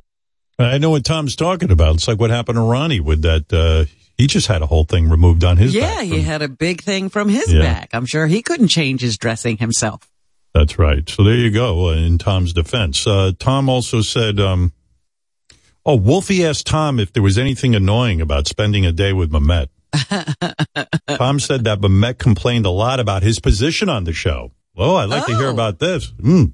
Uh, he did complain about his flight. He had to leave so early and he flight coach and stuff. But I get that. And he's a writer. So here's the thing about writers. He does believe he's the best thing on the show. I mean, he said that. Uh, but you have to believe that way. You know, and you have to be a little bitchy about the show and the people there and this and that and that drive there and how much you put in and how quality your work is compared to other people. So I did listen to that, but again, I, I that's the kind of that's the best writers, the ones that really think they're amazing and that everybody else is shit. Did you get the sense that Mamet feels underappreciated on the show? Um, yeah, yeah. Well, I mean, it's a it's a struggle to get Howard's attention, and, and he has to go through Gary or whatever. But that's what you want in a writer: somebody that just has so much self belief in them and their material, and and uh, you know gets a little. I love this. I love that Mamet went out to interview Tom Arnold, and now it's been turned around. Um, what did Tom Arnold learn about M- Mamet? And uh, yeah, and it's good. amazing that he learned so much. So Mamet spent a lot of time talking about himself. yeah. Wolfie gave me a couple of notes. Wolfie, t- tell me if I have this right. Tom thought Mamet was in the whack pack, and he said Mamet was offended. Mamet complained about his commute and how hard it is to have an infant at home. Is that right, uh, Wolfie? Yeah, he thought Mamet was in the whack pack, but he, he didn't want to ask that at first because he didn't know if that would offend Mamet, but that was his assumption. Tom Arnold was slightly annoyed that Mamet would not help him assemble his grill. and that's funny. Tom Arnold wants to follow Mamet for 24 hours and do a report on him. Sounds like he did. He wants to go to Mamet's house, like wake up with him in the morning, commute with him to work. He wants to do the full deal. Well, let's That's let funny. him. That's funny. Mamet, You it, know- it seems like Tom Arnold, you, you spent a lot of time telling Tom Arnold about yourself. I don't know if that's good. It's all bullshit. I, I knew this was coming too because all, all weekend people were buttering my ass about how good of a job I did. And my wife said, Oh, aren't you like really happy? That must feel good. And I said, you don't understand where we work because now the knives are out. I knew Wolfie wasn't going to like that and would have to go behind my back and pull some shit like this. This wasn't my idea. I was Right. told to do this. This was not mine. The thing is when Wolfie you're the best at asked something, Tom- there's a target Mamet, on you your should back. hear this. Wolfie asked Tom if Mamet made any negative comments about his coworkers. Oh, Uh, it seemed like uh, uh, you know he wants to, uh, as he, as you would if you're in his position, uh, replace Gary. And I asked him. I said, "That's your goal, right? To be to uh, uh, replace Gary?" And he said, uh, "I don't know. Those are big teeth to fill," which is a standard. Uh, you know, although if his material is the best material is like that. He's never going to replace Gary. You know, it, you got to be a little more original than that. So, uh, good luck with that. I like those. Th- those are big teeth to fill. I, I don't know. I, I don't think that's a bad line in, in your defense, Mamet. You know. Wow. I don't recall Not that good enough conversation. Oh, wait a second. not good Wait a enough second. for I- Tom. Howard, here's what I would say. I don't mind the jokes. I'm the butt of the joke all the time, but I kind of didn't appreciate that this was done not on a mic or not for the air, just busting my balls behind my back to Tom. No, no. So I, I think, like a lot of people in the industry, Tom hears me on the radio. He likes what I do, and I think he's confusing things he heard on the radio for like conversations he and I had together. Is that your Uh-huh. defense? That's what you're going with? yes, I think that's what happened. Tom told me he didn't know who you were before you showed up at the door. He knew who I was. He's a fan. I don't know. Okay. Everyone knows Mamet. Come on. Uh, did. Tom enjoyed hearing Mamet complain about his life. I enjoyed seeing the human side of him and uh and you know hearing how you know hard his life was and stuff. And he's a young guy, and it's really funny when young guys complain about stuff like that. But I but it was uh, helpful because there's a guy revealing what he hates about work, what he likes about work, his wife. You know, the kid situation, getting up with the kid, complaining, and you go, okay, I could be fully honest in front of this guy because he's sharing stuff that I'm not sure I would have shared with anybody. There you go. Well, the, the, the, the technique worked because a the piece was good. yeah. Yeah. I, I, I think about you, Howard, when I go out and I do these field pieces, the way you interview people. You don't just ask an actor, Hey, do you ever get a boner on set? They say, they would say, no, I never. I'm very professional. But if you start the conversation by saying, Hey, you know, I was in a movie once and I know it's kind of weird when you do these sex scenes. For me, I got aroused. Right, right. All of a sudden, Mamet, you're right. I tell them right off the bat, uh, any actor that comes in that I have multiple boners when I'm on set. Uh, and it does relax them. You're absolutely So right. it's all strategic. I'm not bitching about my job when I'm When I go to Fist Fest, I'm not talking to the guys about my commute. I'm there to cover the event. Well, yeah, but when like you were go to Fist Fest, I'm time. not calling the guy with the fisted asshole and asking what you did wrong on the interviews, but I'm going to start doing that.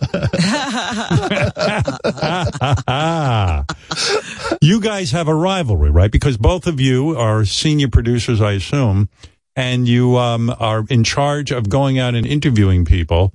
And uh, there's a just think you- rivalry. You, over butter Wolfie's ass, whereas if you look at it objectively, Over butter. Over butter. Wait a second. Didn't I tell you you did an excellent job with Tom Arnold yesterday? Yes, but I still think you think of like Wolfie as the main field piece guy. And again, if you look at it objectively, what we do, I think you have to give me the, the, the clear winner title. No, Because I'll tell you said why you don't get the. You, you want me to make a judgment? You want the honest truth? You can Wolfie, your version. You, well, whose version counts? My version. Well, I'm going to explain to you why it's incorrect if your answer is Wolfie, but go ahead. All right. Wolfie, when Wolfie goes and covers these wacky events, his delivery of the questions is so matter of fact. It's like it- it's like it's so monotone, and like like when he asks somebody, when you shit on somebody's head, do you get a good feeling or something? You know, or tell me about shitting on someone's head.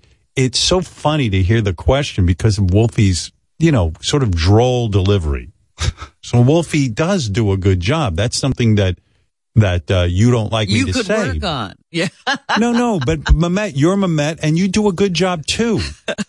I mean, it's not like you're doing a bad job. Why do you have to compete with Wolfie? Why do you need to be the number one guy? This is my point. I like Wolfie. I like his field pieces, but we send him, when you send someone to a place where people have gaping assholes or Right. 20 pound dicks, Yeah. Anyone with a microphone could hit No. record. Uh, yes. Because Howard, yes. Wolfie, because Wolfie talks to people like he's never met a human being before. It's like he's a visitor from another planet. It's just who he is.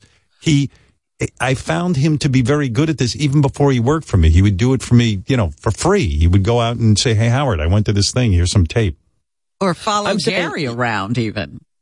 Y- You hand him these things on a silver platter, these Fist Fest. You know, it, it's just a layup. Again, if you hit record, you're going to come well, back I with gave you, uh, I, gave you nude on- yoga. Right. I get sent on harder assignments where you have to kind of really get in there and figure out the angle and get people to open up. I participate in the events like with naked yoga. I'm, I'm doing the yoga. Wolfie's Right, not right. getting fisted at these things. Howard, I I, I, do, bl- I blame you for this. This is all, Mamet has daddy issues and you need to praise him more. Cause every time you No, give he me a needs to praise you compliment, less Every and that'll time- be fine. Uh, Every Mamet, time you compliment didn't me- Wolfie touch some dude's cock at the most recent event? He participated. Are you Barely. willing to grab cock? Are you willing to grab cock? Uh, I, I mean, uh, uh, probably, yeah. I mean, listen, listen to all the field pieces I've done. I go above and beyond. I put myself naked. You do a great yoga. job. You, you did a great job. Why I do do you the need best to be job. number one over Wolfie? How hard was it to get L- Lenny Dykstra to open up? Like Right. that doesn't take any effort. I, well, I didn't use that one as an example, but, uh, but, but, no, but Lenny listen to me, my you man. have to, you have to. Wolfie earn his makes a good point. You do have daddy issues. You want daddy to mm-hmm. tell you you're number one. You're the most favorite child. True. Look, listen to me. Calm yourself down. You did a great job with Tom Arnold. You Thank did a you. great job at Naked Yoga. You're doing great. Yeah, and, and I'm not Nobody complaining. doesn't By the like way, I your just, I just call them Lynette. like I see them. But, but why are you in competition with Wolfie? Why do you care that I like Wolfie? that I butter him up. I like his pieces. What can I tell you? I like it. Howard, but, Babette you- tells me that you like lick that my either. ass. He he he. I lick. I, I love when you're on the air. He's right. If so you what? compliment me, he calls me that afternoon and complains. Oh, Howard was licking your ass But again. why does that bother him that I lick your ass? I think you do a terrific job. I like your delivery. I like what you do. I think it's because we do the similar things. It's like when you don't like, you know, Andy Cohen's picture being up behind Jennifer Witz. It's the the same mindset. I think it's normal to have that feeling. But Mamet, how long you been working on this show? Uh, ten years. You think I really give a shit if Jennifer Witz has Andy Cohen's picture? I'm I'm I'm here entertaining people. Well, it's all that's what I'm it's doing all here. show business. I, I got. I'm I'm, I'm going to sit down with you. I'm gonna, I'm going to I'm going to help you out. You need some. fucking. Oh, now you're giving him attention. You'll only have uh, more. No, he it. needs he needs my attention. He some needs I- some daddy Wolfie's time. right. Yeah. Do you yeah. know? Um, I don't. look, oh, here we go. Oh Jesus Christ! I'm in the middle of trying to help this kid. Oh, everybody, it's Tom Arnold. Hey, Tom, what's up? Ah. Oh, he'll clear this up. Uh, hey guys, Tom Arnold, senior producer here. Uh, I, uh, you know, but when, uh, when I didn't want to throw him under the bus. When Mamet was at my house, he bashed everybody on the staff. He said that every producer but him should be fired and shot into the sun. Did you not? Did you not say that? I might mean, have. I mean, uh, you know, Tom. It sounds like Mamet was gabbing away when he's supposed to be covering you. I, I don't, I don't want to bring this up.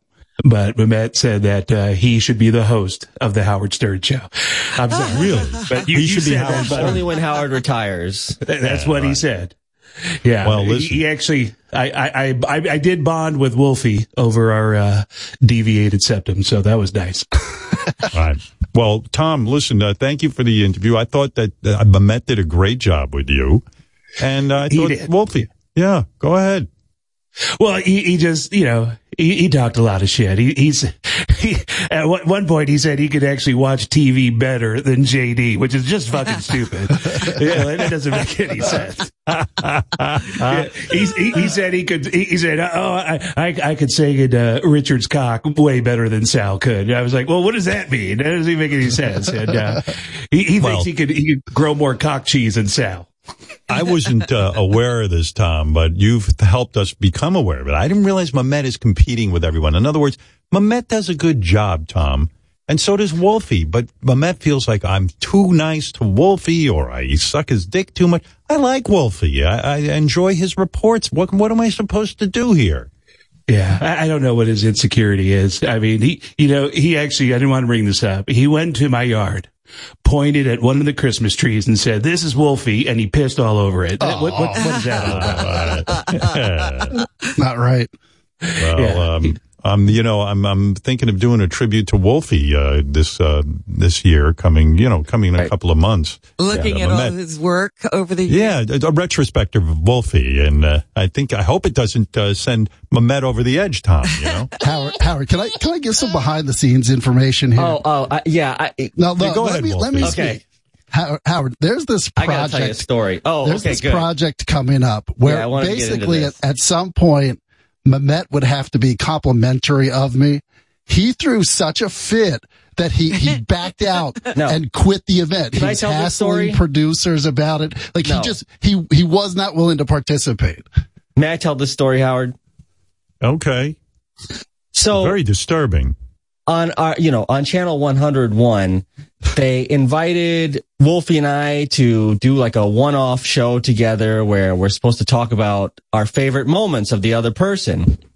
Right. And they sent Wolfie, you know, all these choices where like, you know, I'm getting my ass torn open. I look like an asshole, blah, blah, blah, blah. And they sent me all these like great Wolfie moments. I said, you know, I'd like to kind of pick my own Wolfie moments if you don't mind. And here's the ones I'd like to choose to, to bring to the table. Dude, you, I got to give you some advice. Can I give you some advice? You got to take a deep breath and calm down. Wolfie's not the enemy about here. it. Wolfie, you're not in competition with Wolfie. You're in competition with yourself. Do the best material you can. Write the. Well, I know you're my a, best a material really good isn't writer. kissing Wolfie's ass on 101. I, I wanted to bring my own clips and be myself. Be a little like, gracious and, you know, say, Wolfie, job well done. I, I admire your work. You, you can't bring yourself to do it. You, it. This is terrible. But yes, When they told me that does- w- what I was doing wasn't, you know, uplifting Wolfie enough, and I needed to be uh-huh. replaced with John Lieberman because I guess he'll say anything they put in front of him, Oh, which boy. I will not. Uh-huh. What do you, I want you to say something nice about, I want you to say something, I, I just want you to say one thing nice about Wolfie right now, in front of everyone. Uh, Wolfie, I said he's good at what he does. He's just, you know, I'm right. better. That's all I'm saying. And that the, a lot of the things he does, you know, anyone with a half working brain cell. Wait a second. Did I the just ask you to say something nice about Wolfie and you said anyone with half a brain cell could do what Wolfie does? That's the nice and a thing. You- microphone. You do Robin, I didn't mean to interrupt. You wanted to say something. Go ahead. I just, you know, he doesn't take into consideration when Wolfie doesn't embed it, he's with Bigfoot. Yeah. That is a lot of combat duty. That's right. That's being in a war zone. So, so, uh, Mamet, the nice thing you want to say about Wolfie is, if I have this right, he's good at that shitty stuff that he does. Is that it? Is that the quote? No, he's very good at something anyone would be very good at with a would be- microphone. Okay. All right. There's the nice thing. There you go. Thank Wow. you. That- I don't know if that was a lot. about I mean, Wolfie. uh, uh, Tom Arnold, what do you make of this? That's not the real Baba Booey that I met uh, when, when when he was at my house. He he told me, and I don't even know what this means. He said he could nap better than Gary. What the fuck is that? By the way, after this, I'm, I'm planning on interviewing Baba Booey about Wolfie's interview to me about Mamet's interview of me. So uh, we're going to keep going down this All right, rabbit hole. keep going. All right. There you go. T- Tom Arnold also told me that that Mamet uh, doesn't think that the old people on the show listen to his youthful Mamet's ideas. receding hairline and dyed hair. What was What? that? What was I that? Keep, keep don't working on that bit. It's not quite there yet. um, Wait, wait. Say You know, that I- again, Wolfie. I'm sorry. There was some weird, random noise going on. But what? So what did you say? was Mamet was bitching to Tom Arnold that the old people on the show don't listen to his youthful ideas. Oh, is that it? Well, that, yeah. I never. That, first of all, that's a ridiculous thing to even say. Well, that Tom said it. I you know, it should be tape. interesting. Wolfie and I are actually slated to go together to cover Flavor Flav in a couple months. yeah. I was thinking like maybe it would be interesting if we uh broke it up like I get a half day with Flav and Wolfie gets a half day with Flav and we see who comes back with better material. You, you see, you see, you see, Mamet. I'm really going to try and help you now. All, all bullshit aside. All right, go Look ahead. how your mind goes. You and Wolfie are being sent to cover Flavor Flav, which is an exclusive. And Yes. you, you, and the first thought you have is, let's turn it into a competition. well, just that go- brings out just- the best. Bring out, no, just go and do your best Okay. and collaborate with Wolfie All right. and try to do your best with him. Yes. And, I'll ask and- the questions. Wolfie will hold the equipment. Okay. Oh, there you go. If I was going to ask from me, if he thought he could do it, and he can't. he can. I'm willing right. to help Well, you Wolfie, in whatever Wolfie, way you need. Wolfie, what do you make of this rivalry that you're involved in? I don't. He, he's crazy. I don't know why he thinks so much about this. Like I, I just go, when you send me on an assignment, I just go and do it. I don't think about Mamet. I just do the assignment. But th- this all know brews this- within. You know what this reminds me of? I'm, I'm a big fan of the TV show The Bachelor. And every season, there is a girl when they're competing for the bachelor, who rather than go after, the she they become obsessed with another one of the girls, and they're constantly look at her, look what she's doing, blah blah blah blah blah blah blah, and of course they get thrown off the show because the guy's like she's here complaining about the other the other contestants. Right. You're obsessed with Wolfie. No, no, I'm just I'm I'm privy to a couple meetings Wolfie isn't invited to where you you are just in there again waxing poetic about Wolfie and I have to sit there with ah. my little like notebook and pen and it's like okay let's move it along. I love that. You re- you remind me of let's say a drama queen. I mean, you're creating Right. drama where there is none. And if I'm in a ah. meeting and I compliment Wolfie on something well done that went well, it's not a knock against you. Did you know that Mamet was in the room? Did you do that because he was there? No, I don't even know he's there. Who even knew he's in a meeting with me? I'm exhausted. I mean, I, holy I like to be seen, not Listen, heard. And I want to say something, and I'm, I'm a Met. You're forgetting when Wolfie was embedded with Bigfoot, and Bigfoot took a shit, and Wolfie stayed right in the room with him. Let's let's play that moment, and then I want your. Uh, here, here we go where they, they're pulling up all Hold the on, Wolfie hits. listen to Let's have this some comment. mine. Listen to the to work, comment. What are you about to do? I'm about ready to take a dump, a shit. How's your stomach feeling? I'm pretty sour for some reason. Would you mind if I stand in here and talk to you while you take a shit? Yeah, you can do that. Okay.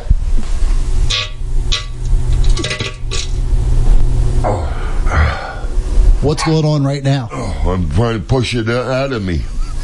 Whatever's in me, it is. That's a, a really awful smell. Yeah, I know. Uh, sorry. No problem. You all right? you know, now now let me tell you why Wolfie's great, Mamet.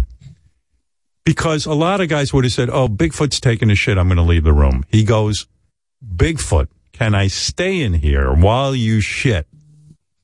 That's thinking on his feet. Come on, give him that. Give him that. That was probably his best moment, I will say. Okay. Yeah, like some people, some people were But a saying, professional wouldn't have gagged, would have just let the microphone run. some people not were judge. saying that Mamet with when he was with Tom Arnold and Thomas Peen is kind of stealing my idea and, and Oh, watering it down. Right. I did. Now I didn't say that. That's Right. what other people are saying. you know, the, in other organizations, when a guy is taking a shit and your job is to mic the guy shitting, a normal person would have quit his job right then and there and said, okay, I've had it. this is it. I got to do something else with my life. I don't want to put microphones while people are shitting. But Wolfie doesn't say that. You know, he knows it's important to get this information out there. He knows I saw opportunity. That's what I saw. you saw moment. opportunity and you know you have to stand witness or else it's like when a tree falls in the woods and no one's there to hear it. Yep. Let me say something else. This is supposed to be a team. And you should Yes. Right. reward and congratulate your fellow teammates when they do something great. You know, Robin's right, Mamet. There's I'm no waiting I in team. There's no I in team. I Well, mean, just Mamet, imagine a baseball team that, uh, you know, a guy gets upset because a guy hits a home run. No, it's good for everybody. All right, let's go to Tina in Pennsylvania. Hey, Tina. Hey. Hello, Howard. Um, I feel very sorry for Wolfie. He he doesn't shit on anybody else when he's doing his job to make him look better. He just does good quality work. And Mamet, I was thinking yesterday when I listened to his segment, it was so good. I thought, oh my God, Mamet finally did it. He he pulled off. you know, he did he did a great job and it, there's no, he didn't mention anybody else. He he was getting complimented, and I knew somehow he'd ruin it. And he has Yeah. to throw Wolfie Yeah, right under so- the bus. So He's I ruined it, Tina, by Wolfie was the one who went behind my back yesterday to get all this dirt on me about Tom. He's the one who started he it. was told to. He was told to. He didn't just do If that you on believe his that, own. please. There you go. I didn't have Tom Arnold's You- number. you- I, I was told to do it. Right. Well, Tina You- you Tina have says, issues. Mamet, you screwed up your big moment and you're you're you're complaining too much. Let's go to Jimmy in South Carolina. Jimmy. Man, listen to me. I'm a graduate of the University of North Carolina, Chapel Hill. Mamet drives me so crazy. If this is the product that we are turning out at that fine university these days, then I need to go down there and speak to the dean. His name, you know what? I'm in agreement with with Patricia Tan Mom Krentcil. His name is Lament because every time he's on the air, I lament the fact that I just lost that 30 seconds of my life. Oh boy. Oh, there you go. Uh, Mamet, a lot of people want to I chime in about transferred this. in to be fair, so he might have a Right. point. Jeremy, you're on the air in Maine. Howard, I, I love you. Hey, Fred.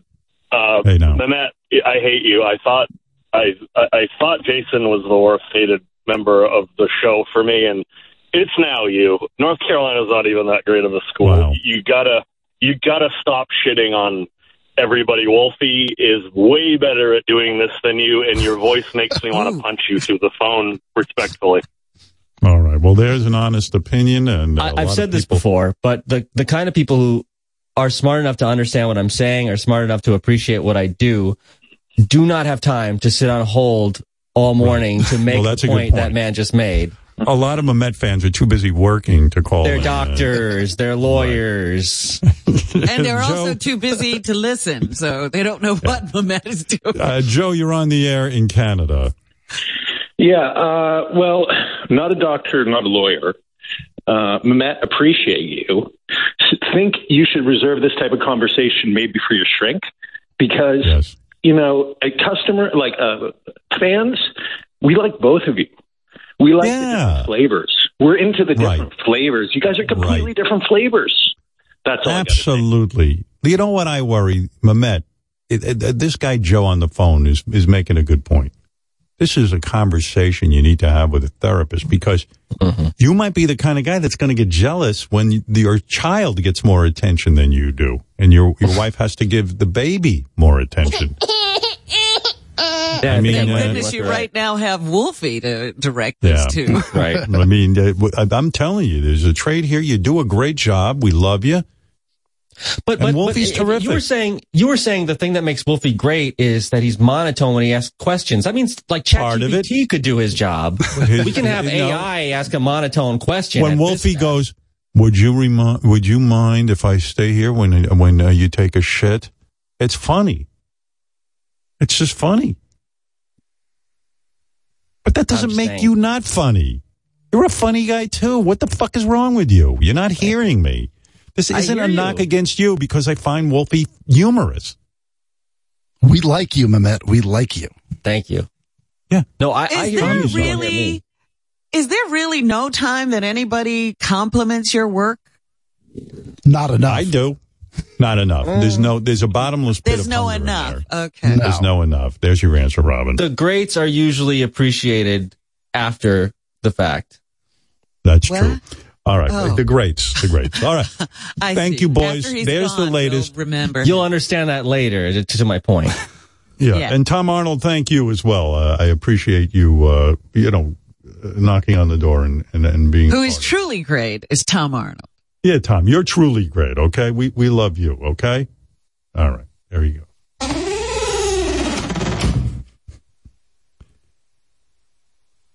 Uh, that's some argument.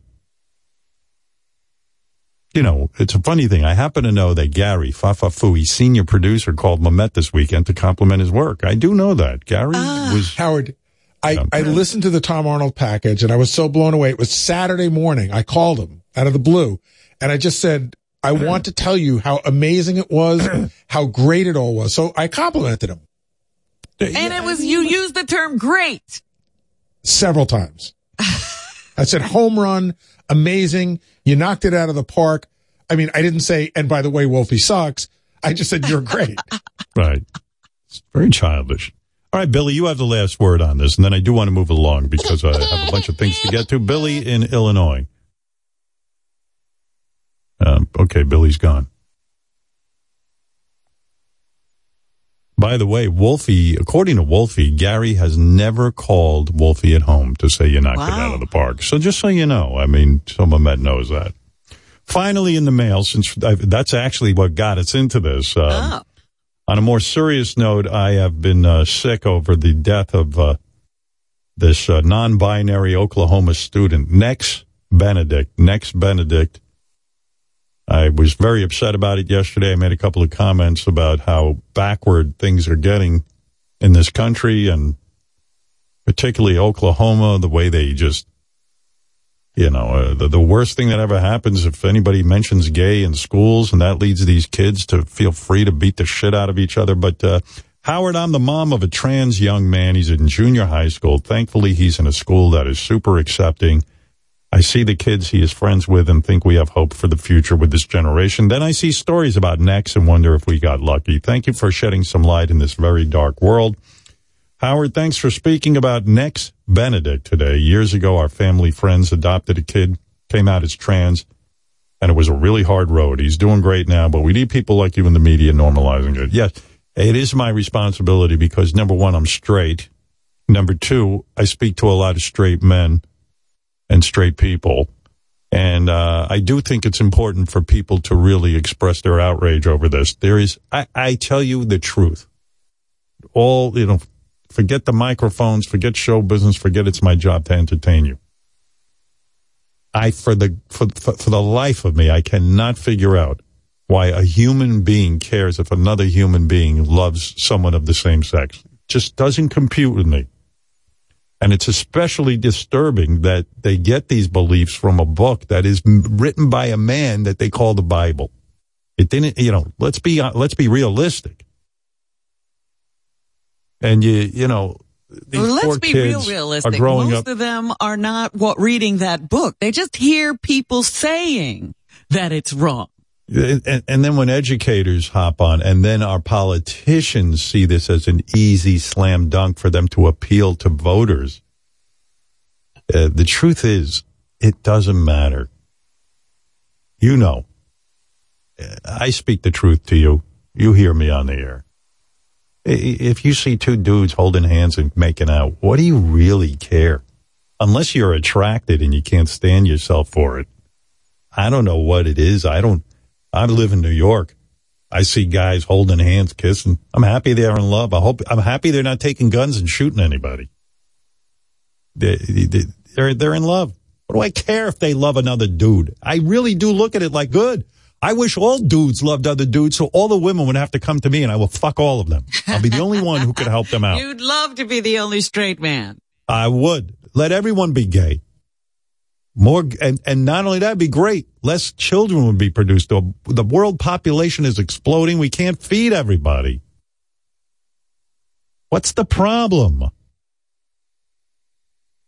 I mean, The problem you know, and- is we and- make up problems and we don't deal with the real issues. Who cares? What do you want to be, the Taliban man? Don't go go live in one of those Arab countries where they they you announce you're trans, chop your dick off. They'll they'll help you transition very fast.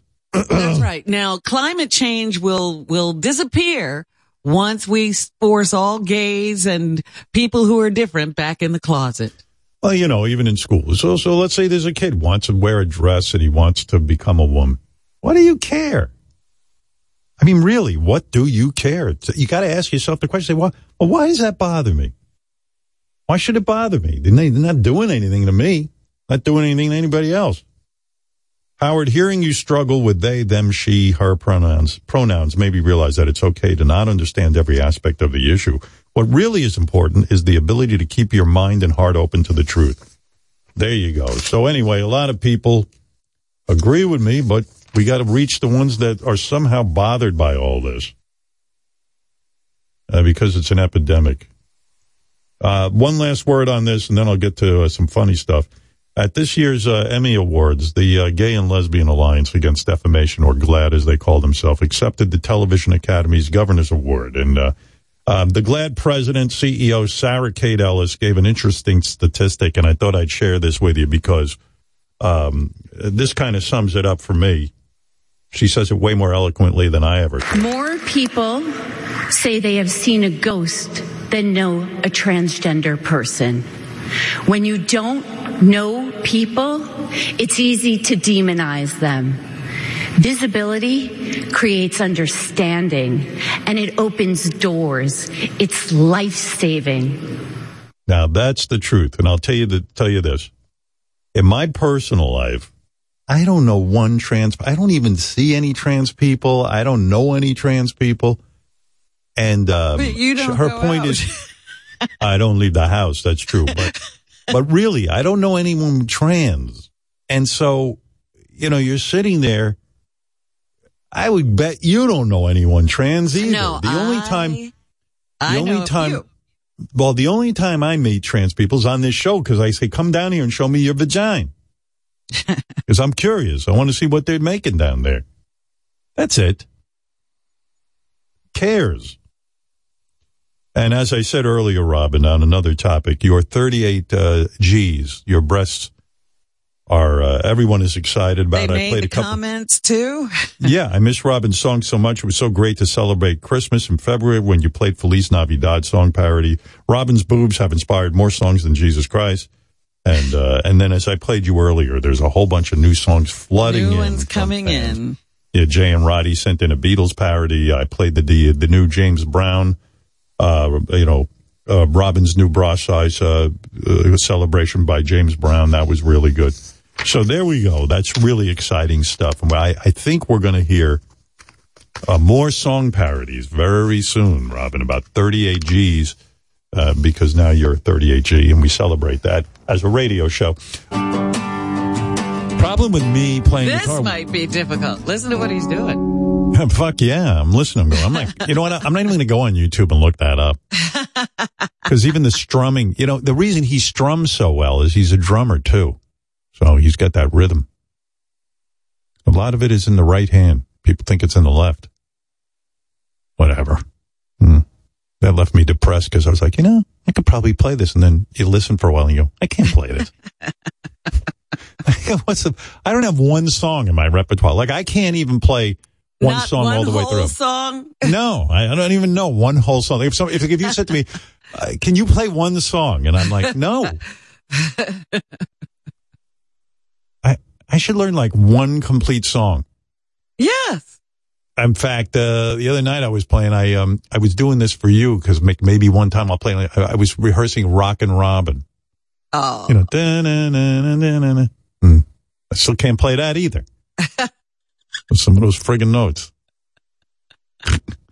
but I was going to do that for you. Hey, I'm going to bring in the guys. Um, we've got uh, Clean Out the Computer, Baba Booey, Mamet, Wolfie, John Blitt, and Richard. Richard Christie. Disgusting Richard Christie who never bathes and, and, and cleans his teeth and plucks out the food and eats it in front of everyone. He has a meal me. between those teeth. Hey, Always Richard. have a s- snack ready. Are you Yeah. a producer too? Like I'm learning everyone on the show is almost a producer. Are you a producer? Ri- writer, producer. I even have serious business cards, believe it or not. Nice. Say that. Wow.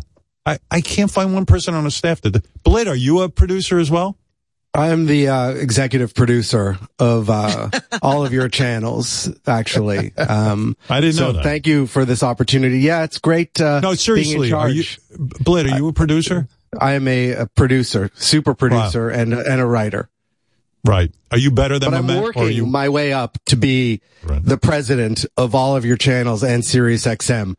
Um, I think, the, and then that's my five year plan. But do you have business cards like me? I have business cards. I make them myself. I, have I spent all morning- business cards. I spent all morning trying to figure out how Blitt has so much money. It's unbelievable. Like, what do you uh, mean? I mean, How do you know he has money? Because he, he once again, I'll tell you how I know. Once Okay. again, he You should out hear the champagne. The champagne he drinks is nuts. It's like, I wish I could afford that stuff. How much is it? You can. Uh, it, he likes stuff that's around the hundred, hundred and fifty dollar range. I think. Uh, you know, as does Richard. Richard buys his wife beautiful bottles of Ruinart champagne. on a birthday, but you Yeah. you drink this stuff randomly on a Saturday. Yeah, that's sure. Well, Life is too short. J- JD and uh, John Blitt went to one another one of these fancy dinners where Blitt, you know, takes him out and like it, it, it. First of all, it's an obscene amount of food and drink, and you know, uh, how did this one come about, JD? Just fill me in a little bit. Uh, Blitz sometimes is like, "Hey, I want to talk. I want to take you to this place. I don't want to tell you anything about it. I just want to go and uh, so that's that's we sh- we show up to this restaurant. There's like no menu. Or, two guys, two guys, one thousand one hundred fifty dollar dinner bill. What And, the uh, heck did they eat? Howard, and can JD I say something? told me, yeah, sure. And JD told me, John, you paid for it. Absolutely. It's a, an investment in my future. But uh, so I went to that restaurant maybe a month before there and one of their, their signature dishes is they do a, a tableside caviar hand roll where they put an ounce Oh. of caviar into a hand roll. and JD is a, a caviar aficionado. This guy loves caviar like no other person. So I was I eating it and I was like, I need to take JD to this restaurant to experience it I, I, firsthand. I, I like some caviar. I don't. He I'm does. Not, I'm not an official. We did a caviar tasting at my apartment where I brought JD two types of caviar and blind tasted him on both of them. And But he liked the meanwhile, more I mean- expensive one. Like, who would even think that JD would get sophisticated enough to, you know, eat fish eggs? You know, that's to something I know would see. what caviar is, yeah. Yeah, yeah. Did it take JD a while, John, to acquire a taste for you know fish eggs, or or would, did he come to? Did he just jump into it, you know, wholeheartedly? You know how a cat kind of eats f- food and looks at it for a second and then just kind of devours it? Yeah. This was like JD. He kind of, he, he, he, he really, um, eased into it quickly. Wow. Do you think it's because his palate's been trained by his uh, excessive use of filet o fish? Yeah. well, here's a, a list of everything they. Here's a list of everything they ate and drank. Okay. This is this is their dinner: a breakfast taco, hamachi crudo, caviar hand roll, Murray cod, peekytoe crab, and I don't even know how to say this. Hokkaido uni, Hokkaido uh, uni. It's a uni from Japan, a sea urchin. broccolini, Berkshire pork short rib, baked Alaska, caviar pizza, a bottle of Vilmart and Co. champagne, champagne, a bottle of two, yeah, well, that's very fancy. A bottle of 2018 Maurice Saint Denis Pen, Pinot Noir, and a bottle of Pierre Paillard Bouzy Grand Cru Rosé Champagne. Your French is impeccable. Thank you. Uh, I, and by the way, I've had no training. I self-taught. I mean, it's the you two guys ate a farm's worth of animals. What? The, I know, mean, that sounds like a lot of food for two people. How is John not 500 pounds? That's Well, what I don't they're know. all very works out. they're they're small um, courses. It's like a prefix, and every but plate is yes. Is it is it the, the amount of alcohol you guys polished off that many bottles? Slowly, it was a long meal. We were Yeah, there we for were there four for or five like- hours. You know, We like but I mean- the place. yeah. I'm counting champagne. Two, one, two, three, four bottles of booze between the two Yeah. of you. Oh, and we started with margaritas at my apartment. which Margarita? JD loves. Yes, What's the margarita? What goes in that? it's a high quality margarita infused with a liquid THC. Oh, gee. Wow. Yeah. Gary's JD, you eyes must lit have up been, uh, over that. JD, you must have been fucked up. Uh, yeah, yeah. I, uh, I, I don't remember much of this evening. Um, I got, I had a What laughing waste. attack at one point. Yeah. Uh, All right, I got some tape. Uh, fortunately, John Blitt, who I don't know if he's better than uh, Mamet. He might be up there with him. But, uh, anyway, fortunately, Blitt uh, had a tape recorder with him, so it's in the. Fortunately, he always does. Yeah. So when hamachi crudo came, which is raw fish topped with Thai basil chili oil or whatever, um, this is not something JD normally eats. So John asked JD to review the dish for him. JD didn't even bother to stop chewing before describing the food, which is really attractive. Oh, my goodness. Here's JD reviewing his hamachi crudo, and he couldn't wait to get the review out. Food review. Oh, slow eating up. It's a lighter dish. You know, it's it's almost like you know, it's uh, like it gives you a little zest, a little full of life, a little bit. You know, like energize you a little bit. You know, get some matcha and get some of this green shit on it. I don't know what that is. Yeah, it's very summery. Hamachi, good shit. Eat it up. I was just saying, take smaller bites in life. You want me to take smaller bites of these I'm meals? just saying in general, in life, food's not going anywhere, my man. Take smaller bites. Little, little bites taste just as good. I, I don't. I, I guess there's a certain amount of food that I like my mouth to fill, or I like my mouth to feel filled. yeah. Blade, is this torture for you? I'll be honest for, for Oh, a second. I mean, it. I mean, how do I you deal with it? love, I love hanging out with JD. Every second hanging out with JD makes my life better. Do you ever think like what a waste? I mean, he's like lobbing this food. I see you're trying to tell him like maybe taste Yeah. it a little bit, you know? But he, you know, he's learning and he is enjoying it. And he did kind of progress over the course of the evening. He started taking smaller bites and enjoying. Yeah, but you know how more. like a, a whale like just swallows whole schools of Oh. fish. You know what I mean? Like he's just he's just but just well, listen, putting they're it small, down. they're small portions. I mean, you know, uh, It sounded like you had a small portion in your mouth. You well, that was, talk. it was. I, well, no, no, I'm talking, Several small portions. I'm talking about the overall portion. To me, is small. JD, uh, Jade, let me just buzz through this so we can get to Yeah, something yeah, here. buzz through JD has all right. become, Jay has become quite the wine connoisseur. Uh, here's his review of their second bottle of wine, which cost $225. Here we go. smells okay.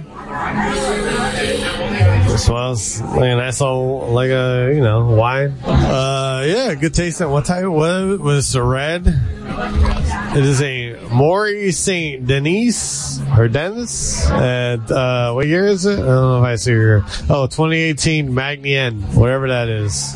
And uh, yeah, it tastes all right.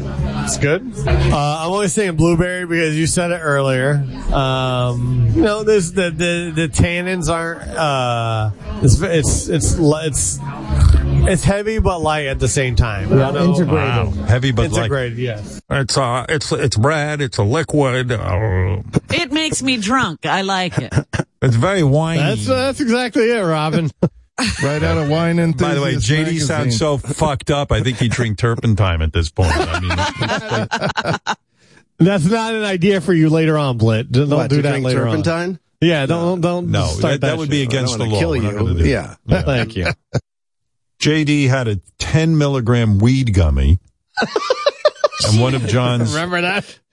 and, and of course the margarita before the dinner. Yes. And that shit started to kick in. And here's what JD sounded like when it really came to full force. Talk to me about. Talk to you about. Yeah, talk to me about. Talk to you. Talk to me about. Uh, Talk to me about. talk to me about. talk to me. You want to talk to me about something? necessarily no. You don't want to talk to Not me. right now. No. Why not? I, uh, You got to talk to me about. it. you, you, Are you tickling him under the table? Jeez. You gotta leave this I'm tickling You him with my about eyes. something. Why would you get wasted at a $1,100 dinner? I mean, don't you want to sort of remember it, JD? Oh, I remember it. You know, it's it's also you know it's what you do at these you know these Yeah. places here. I'm not getting there like sloppy or anything. I'm not Let like me ask you something, JD. How do you Yes. figure Blitt can afford all this shit? I mean, it's. It, it, I believe that Blitt inherited money from Really? somebody. Yep. I, you know, listen, he doesn't have a lot of, uh, vices. As, so- well, maybe not, maybe I'm wrong about that actually. maybe he has some sort of vices.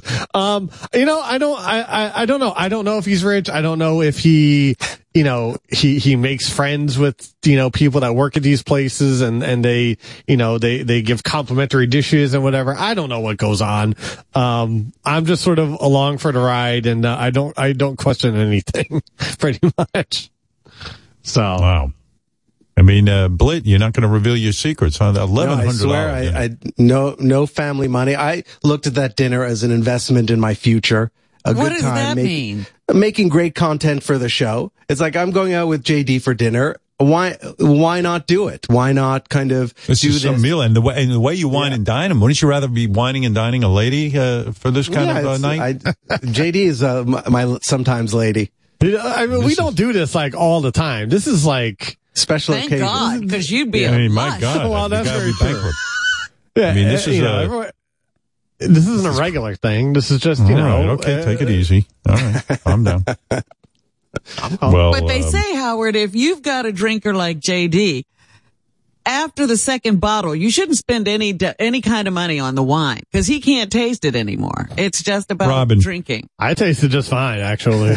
this is like a I know meal. you think you did. This is like a meal Bill Cosby would prepare for his dates. You know what I mean? That's right. The And weed JD's and the- ready. He's ready. Yeah. Yeah. Ah, I don't get. I don't get that. I don't assault him Uh, sexually. all right. Well, a end of the big part, uh, uh, just to finish this up, a big part of uh, any John and JD dinner is John pranking JD. That goes down as well. Uh, John told a pair of women at a nearby table that JD was planning to reunite with the son he put up for adoption 15 years ago. And that uh, right after the dinner, JD was going to go meet his uh, chil- his child that he put up. What, what was the thought there, John? I just, not much thought. It just kind of uh, came up organically. And and JD, do you get like complete like does your head go completely down when he starts in with this stuff? I mean, he just he's he, he does it so much like throughout the night. Like I think he started it with the hostess and you know other people that like once it gets to a certain point, it's like he's just not going to stop and he just give up and he just becomes real. Yeah, you know, I did notice. I did notice you kind of give up. It's like you kind of then you start just going, yeah, yeah, yeah. I'm going to go see my son that I gave up for adoption. it's I like mean, you're- you're- it, gets to it gets to a point where we're at this restaurant and like it's it's close to ten o'clock. These Hmm. these people, if they're believing that I'm about to go meet someone around at night, my my son in fifteen years, it's on them to fucking you know. All right. Well, that. here's a clip. Here's a clip of the dinner. 15 years ago, JD over here, he had a child and he put it up for adoption and tonight he's meeting him for the first time. Really? Yeah. Like seriously? Yeah. Oh my god, that's so exciting! Oh my god! Let's sit down. Congratulations! I'm really excited for you. Thank you. Let's sit. Okay. Should he give him a hug? I think yes, but is he meeting you at this restaurant? No, no, no. We're meeting at the orphanage. Oh, okay. The orphanage. Yes. Uh, what made you decide you want to meet him now? was that time. It was that time. I was, I was ready. I was Okay. Do you know what you want to say to him when you first meet him? I mean, yeah, it's a, hey, how are you doing? fucking hell. Cheers to JD meeting his son. okay, all right. Cheers, JD, to meeting your son. All right, yeah. Congratulations. Okay, all right. Wow. Yeah, that's it. He stands up and yells it to everyone in the restaurant. That's They were where so JD excited pays, for him. pays for it. Right What do you mean? I was going to say, is the food that good that you have to put up with this? It is, it is actually good. You know, it's, JD, what do you mean he stands? You mean he stands up and announces to the whole restaurant? You're going to Oh go yeah, meet? oh pretty much. Yeah, at least our corner of the restaurant that we were in, because we had like three or four tables next to us, and yeah, it gets to a point where he's just like. He has no problem telling anyone anything. He's like, "Hey, you know, meet the, you know, he's gonna meet his son later." Jesus. And And then then, and then the night, the night took a more serious turn when one of the women, Lisa, started interviewing JD at the table. Uh, Le- Lisa asked JD if he went to college and how it prepared him for life. Uh oh. I don't remember this at all. oh, God. You don't even remember. You must have been so fucked up. I, mean, anyway, I remember the go. girl was cute, but uh, I don't remember what. Oh my god, this picture, Jesus. And you couldn't close the deal? No, it was no, it was it was not. I was not in the right set of mind to you know. Did you get her? Did you get her number?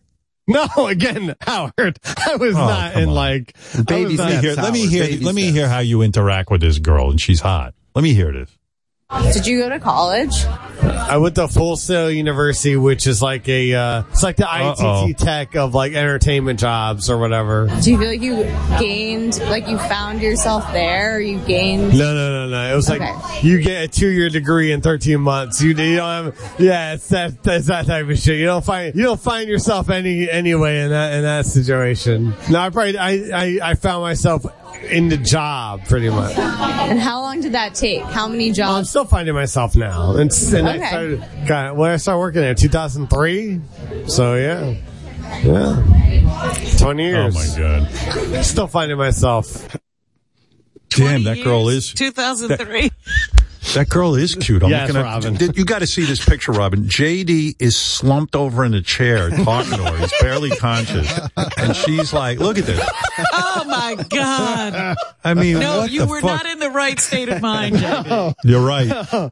He was very relaxed. She's very interviewing relaxed. a corpse. really? His eyes are closed. Meanwhile, that's just how I look. JD, why didn't you just say you went to Harvard? I, I wasn't thinking about That's that. the next thing, Richard. JD got a girl there, and he looks like Weekend at Bernie's, like a dead body. Lisa, well, she seems to be into you, like she's asking Yes. you shit. Lisa asked JD if he's happy with his life and job. No. Let me see. Do you like your job and do you like your life right now? Depends on the day. Depends on the day. There are days where I provide content, audio, or whatever for the show that uh, works in a funny way, which is good. Then that's a good day. And there are days where I can get made fun of for an hour or so plus for, you know, God knows what. And those aren't so good days. But overall, yes, I do like my job. I mean, it's hard to not like, you know, even though you're getting made fun of or embarrassed, uh, inevitably you are sort of entertaining someone or making someone laugh out there. So. Jesus. At least I'm not Snort angry always helps. A snort helps. Well, with all that snorting, she wasn't charmed to want your number. Tell her you're a senior media producer. Oh, I, will I think now. it's funny, like a couple of margaritas and JD's an open book. I mean, he gave the on. whole history of Full Sail. She just asked, where you, where'd you go to college? Full Sail is the ITT, blah, blah, blah, blah, blah, blah. I like this girl too. Like, like I, I, not only is she attractive, but she seems to be willing to talk to JD and. and then And while asked he's J- reclining. yeah, and, and, and and then she asked JD if he meditates, and of course JD had a tough time articulating why my meditation doesn't work for him. He's the only one. Here we go. Is there anything, do you like meditate? What do you do to think more positively? I can't meditate. Meditating, I just can't. I can't. Dis- I can't. Uh, I don't know what, what you want. to. I can't back away from my mind at all that it would take with meditating. So, um, yeah, I haven't really thought that was good. So, I'm just. I just wait for Blitt to bring up to strangers to ask me strange questions and whatever. So. Jesus Christ. Jesus Christ, JD. How, how you going to get chicks? Uh, J- so tell me, sir, um, do you meditate? Uh, uh, I can't meditate because, um, well, because uh, I can't meditate. That's because I can't meditate. What? I jerk off and collect spoons, okay? Leave me alone. It's weird. Like I at the just wait time, Blitt to at the time, I feel like I'm making sense still. I guess I You clearly do? am not. Yeah, I thought I was some sort of You sense. thought you were articulate. I didn't know. I knew I wasn't. I knew I wasn't being necessarily articulate. But I thought I was still sort of expressing myself how I wanted to be. This is kind of fascinating. So, John, Lisa, from what I see here, JD's hitting it off sort of with her, and Lisa totally believed the story that JD was going to go meet the son he gave up for adoption. Yep. And, and, and then she asked JD if that might be a source of trauma for life. They, they got into a heavy conversation. Was there like a childhood traumatic event? No, not that I'm aware of. At least it was, you know, I don't know. So it wasn't giving up your son. It's not giving up my son. No, that's or maybe it is. I don't know. I guess I'll find out later. I don't fucking know. What time are we fucking meeting him? We're meeting him in like an hour, are we? One a.m. Oh, thank you for having me. It was a nice dinner, great dinner, nice drinks, nice wine and stuff. It's good. You really did give up. I mean, you're going along with that story. Yeah, why don't we meet that fucker? And like, It's like you know. yeah. No one said Anyway. maybe you shouldn't meet your son tonight. No, no one. No, Meanwhile, Dude, you're you're kind of fucked Blitt- up and you're unconscious. That maybe maybe this isn't the best way to meet your new son. Wait till tomorrow. They were excited for him. He's lucky. He's lucky Blitt didn't tell her he's an escaped murderer. That's well, I, I have done that before. Yeah, he has actually. done that before. I know. Yeah. Like like that girl didn't say to you, you know, I just met you, but maybe you shouldn't go meet your son. I mean, you're you're kind of inebriated. Oh, I, you know, listen, I think everyone was having a good time and not really thinking about the series. After the um after that, the girls paid their bill and left. Oh, but yeah, they had, but they had enough of for our, our stuff. The girl's really attractive, man. Yeah, she's cute. Yeah, really cute. You think maybe you want to stay in your right mind because opportunities might happen? Uh, it's true. Yeah. Whatever you say. Like Again, maybe I was one not in the frame of of mind of thinking about, you know, anything. I was, you know. By the way, You know, that shirt's getting a little tight on you over there. Yeah, thanks, But, uh, Howard. I'm well aware. Okay. Hey, Everything's I'm, I'm aware getting too. Just buy a bigger shirt. But, but Anyway. JD, when you start the night with a margarita, you're not going to be in the right mind for opportunity. I, I wasn't expecting. I, the, the the it was the the idea was to go out and meet, uh, well, not meet, to go out, hang out with Blitt and and and talk and have a nice dinner. I did not expect to have an attractive couple or attractive, you know, woman sitting right next to me, and uh, I didn't expect that- us to even be sitting. Uh, again, he tells me these things. I don't know what we're doing, where we're going. I don't know. Who, we might be in a separate room for all I know. I don't fucking know. All right, take a breath. After that, the girls paid their bill and left, but John and JD kept going. Blitt ordered more champagne and an off menu item called caviar pizza. It's a whole pizza with enormous dollops of caviar in each slice. They were the last customers in the restaurant when they finally left around 1 a.m. Jesus. I, I don't know what happened. Blitt left for like a little bit, and I'm just sitting there by myself, just like you know, just just like drinking water or whatever. And then all of a sudden, he and this guy come back. They're carrying like. 10 pizzas or, you know, into the restaurant. And then they're starting to put caviar and I'm like, all right, I'll try that shit. JD didn't go home after dinner. He stayed the night at Blitt's Place and JD passed out in the cab. There you go. Perfect night. But I still, the question has not been answered how you're going out for $1,100 dinners. I mean, you know, it's not all the time. And it was just a really fun night and for the show. And yeah, that, that's it. You know, Robin, I was out gallery hopping with uh, JD the other night and the gallerist was quite smitten by JD. It was, and she potentially wants him to work as her apprentice for a day. So, you know, I'm getting JD out there, baby steps. Yeah. And, um, and he was what JD, sober. did you buy any art at the gallery? No, no, we were just like going around to all these different little galleries, and uh, you know, of course, I mean, I, I, you know, I don't want to give too much away yet, but uh, you know, I had I rated some paintings. I might have offended the the gallerist at some of the ratings that I gave.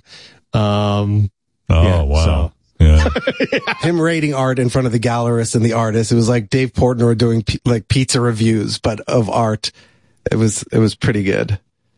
And um, from what I understand, these margaritas of uh, Blitt's evidently are so strong and powerful that they fuck you up. Like, what what do you put in a yeah, margarita? that's tequila and pot. Yeah, but Right, what is it? A plants. liquid pot? Liquid pot? both plants, Robin, both plants. It's either like a THC infused honey or just a THC water capsule. I see. And then you, you, you put that all in a blender and then JD drinks No, you it. just shake it. Shake it. Okay. But it's Gotcha. tequila, Howard, which already Yeah. knocks you off your ass. So that Howard. JD's got a very, very high, uh, you know, uh, Tolerance. Got a stro- strong Yeah, it took me a few- constitution. Yeah. It took me a few hours, but uh, yeah, I eventually slumped over. Howard, would you ever fall asleep at John Blitt's house? I would be No, terrified. I'd be, I, I would have to be me- very high. Me and Blitt have a have a a uh, a code or whatever you want to call it, and uh, He's he not knows not to putting your- fuck with me when I'm asleep or something. He's not putting your hand in warm water while you no, make no, you piss your pants. no. Yeah, usually he's fucked up by the end too, so he's ready to pass out. Oh, you should turn it on him. Do something to him. That's right. You We know can what? hear Blitt. Everyone, everyone keeps saying that Blitt is. I'm sure Blitt is waiting for me to turn things on him, and he'll love it, and he'll turn it back on me ten million times, and I can't. I don't want to deal with that. Well, Chris Wilding says that one of Blitt's margaritas sent him to the emergency room, right? I mean, that's how. It- the night started with the margaritas and there were other things, but I have never been so high on my life. I'm not a weed guy. And the only time I've been to the ER in the United States was after that night. I thought I was choking. I felt I couldn't breathe. Went Well, that was because you had ER. like five drinks. Also, Chris was eating crab, like steamed crab, and he thought you could eat the shell. And No, he's I was- eating the I was so shell. high, lot- John. He was so high that he was eating the shell and chewing on it and choking. bad. I've never I seen thought I anything was- like that. I thought, it, and I've I'm not blaming you. anything I'm, like I'm. I'm culpable, no, no but I'm just saying those margaritas are fucking nuts. I mean, Yeah. they're really out of this world. you got so high you tried to eat the shell on a crab? yes. I was. Wow. I didn't try. I was, and I said, and I, we were out, and I think Mamet was there, and I said, I said, I think I'm choking, and Mamet looked at me. said that oh, to he me. goes, he goes, he goes, you are, you are, you're choking, and that flipped me the fuck out on crab shells. Yeah, uh, Jason Kaplan told me he had to visit the emergency room too after uh, hanging Right. with Two dinners. Is right? Two split dinners. Yeah, right. What happened to It you, was, Jason? uh, they Well, should have an ambulance on standby at these like an. Agatha Christie murder mystery. when you over to Blitt's place. It turns out I, I discovered I have a um, very bad shellfish allergy at John's dinner. Oh, so we were, we were eating and drinking and smoking, and I got sick. And I was like, "Oh, I'm eating and, and smoking too much, drinking and smoking too much." Uh, but no, I ended up in the ER, and now I'm the proud owner of several ep- EpiPens. Well, I wanted to get uh to uh, to clean out the computer. I don't have much time left, but uh but what what hey Richard, what's this? You did a phony phone call to Britney Spears that oh oh I see. What a phony Yeah. phone call where Britney Spears calls her show trying to sell her fart jars?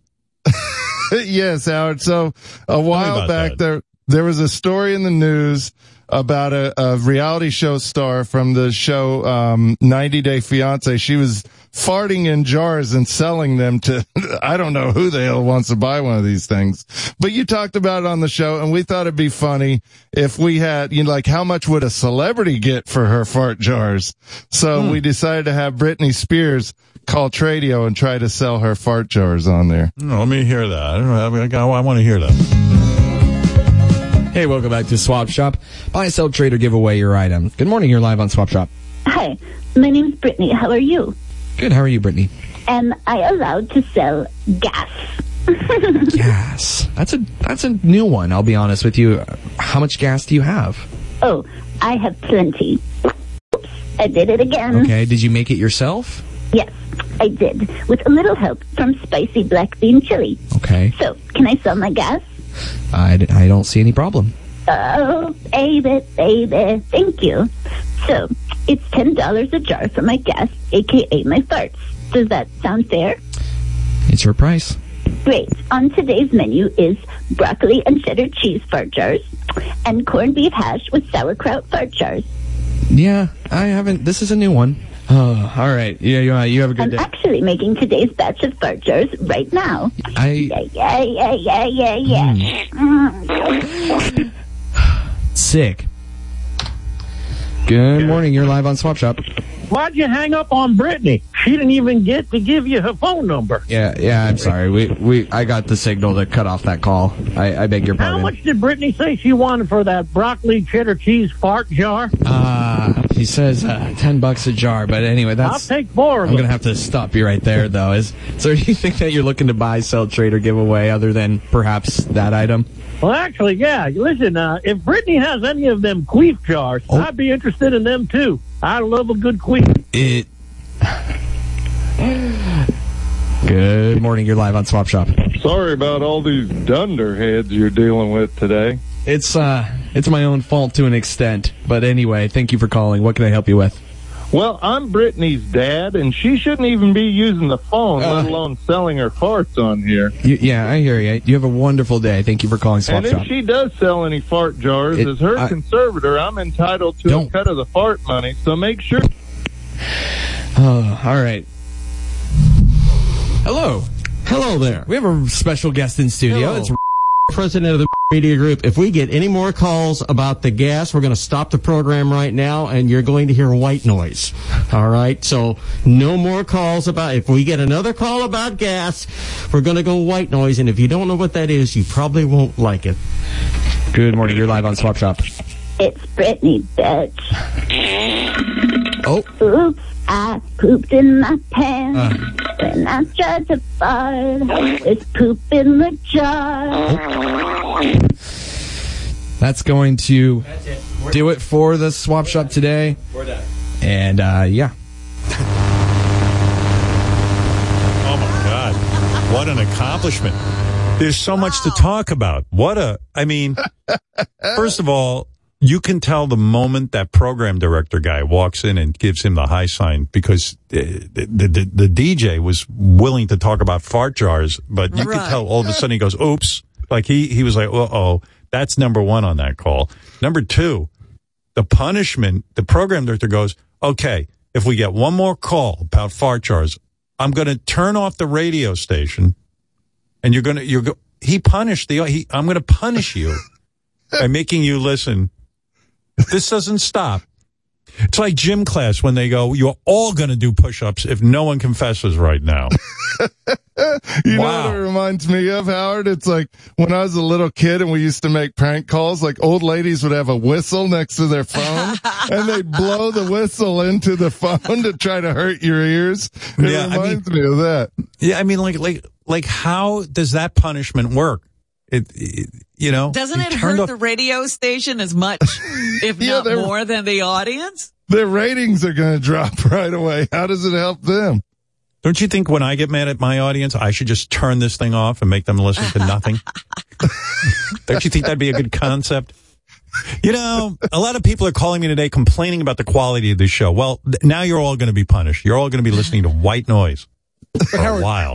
Who, Yeah. who they're punishing the the two guys who have zero respect for the show. That's who they're punishing. Yeah. Meanwhile, they were rewarding us because that we were so proud That's that we right. got That's a them to new play high white water noise. mark. Yeah. yeah, We were so Well, excited. Yeah, the punishment will actually put them all out of the out of a job. Yeah, you think about it. Howard, So I, I wanted to mention we actually have a fart jar from one of these internet girls that sells her farts, and and Yeah. Richard has it in his possession. I what do you mean? right What's here, going on? Howard. Yeah, what's this Wolfie tape? Fart, and- who is this fart jar girl? Tell me about this.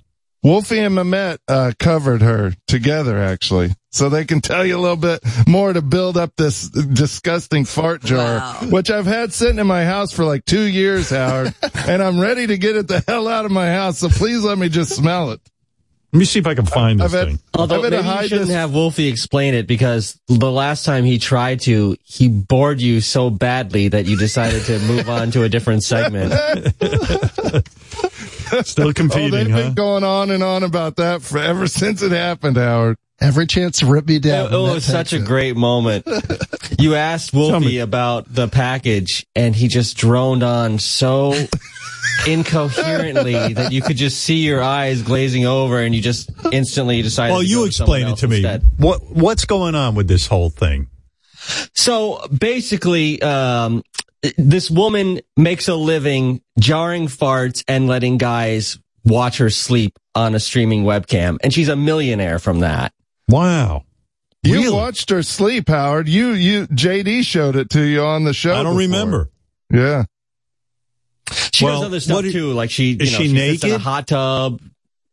A lot of times she's not even naked. She's just in a bikini. She does have an OnlyFans where she makes a lot of money, but on her stream, she's just in a bikini sleeping.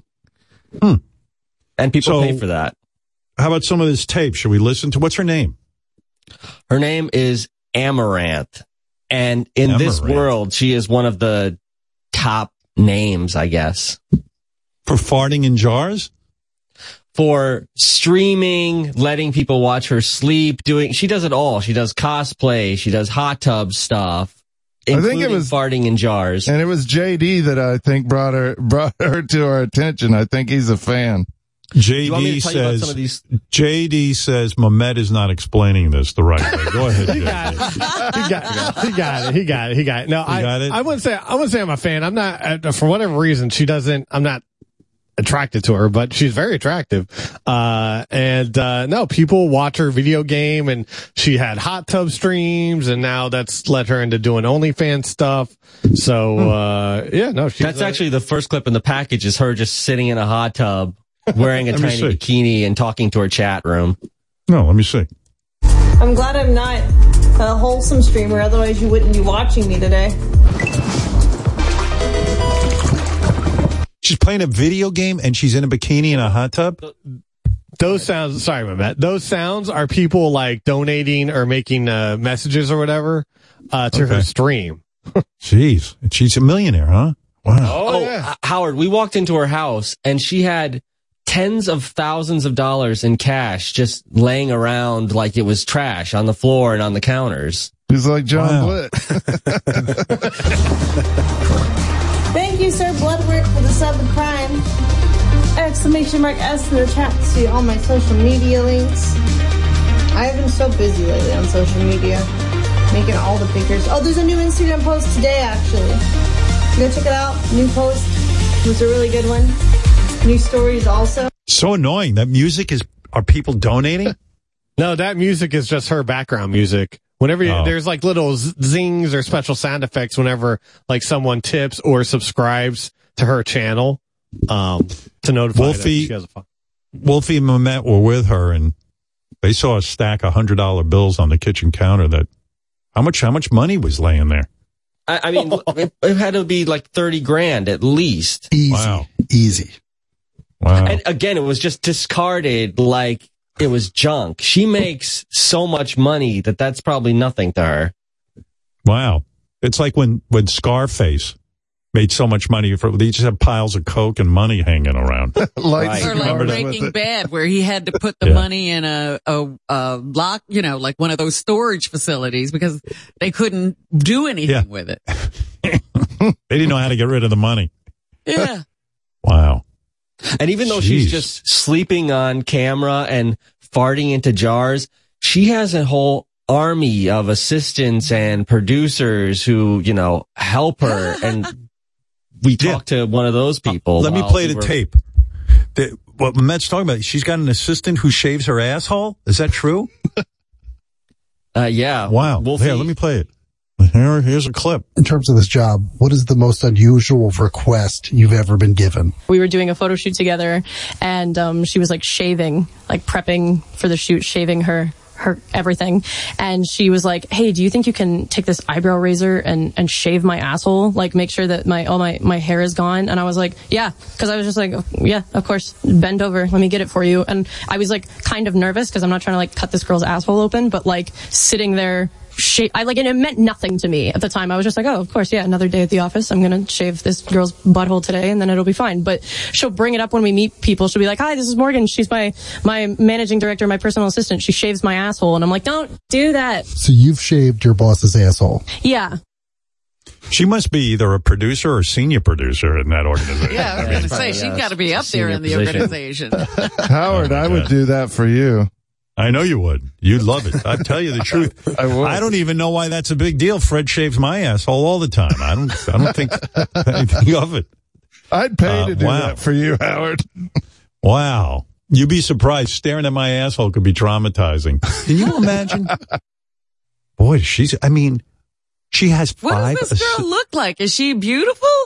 supposed to She's hot. attractive. Definitely. You- Very- Someone You know a- what's a weird? Picture we could share. She has five assistants. I mean, she's not the president of the United States. She's she's in a bikini in a hot tub. She needs five assistants. Sleeping. Sleeping. Howard, I, I keep thinking about you, like moving to Hartford, to Detroit, traveling all over the world. Th- this girl's just sitting in a hot tub making millions of dollars. That's all she has to do. Yeah, I don't know why Robin doesn't do this. She'd make a fortune. anyway, One of the uh, big things her, her fans do is, is called a cum tribute. I don't know if you've heard of that, Howard. What's No. that? Well, basically, they they put a picture of her on their iPad.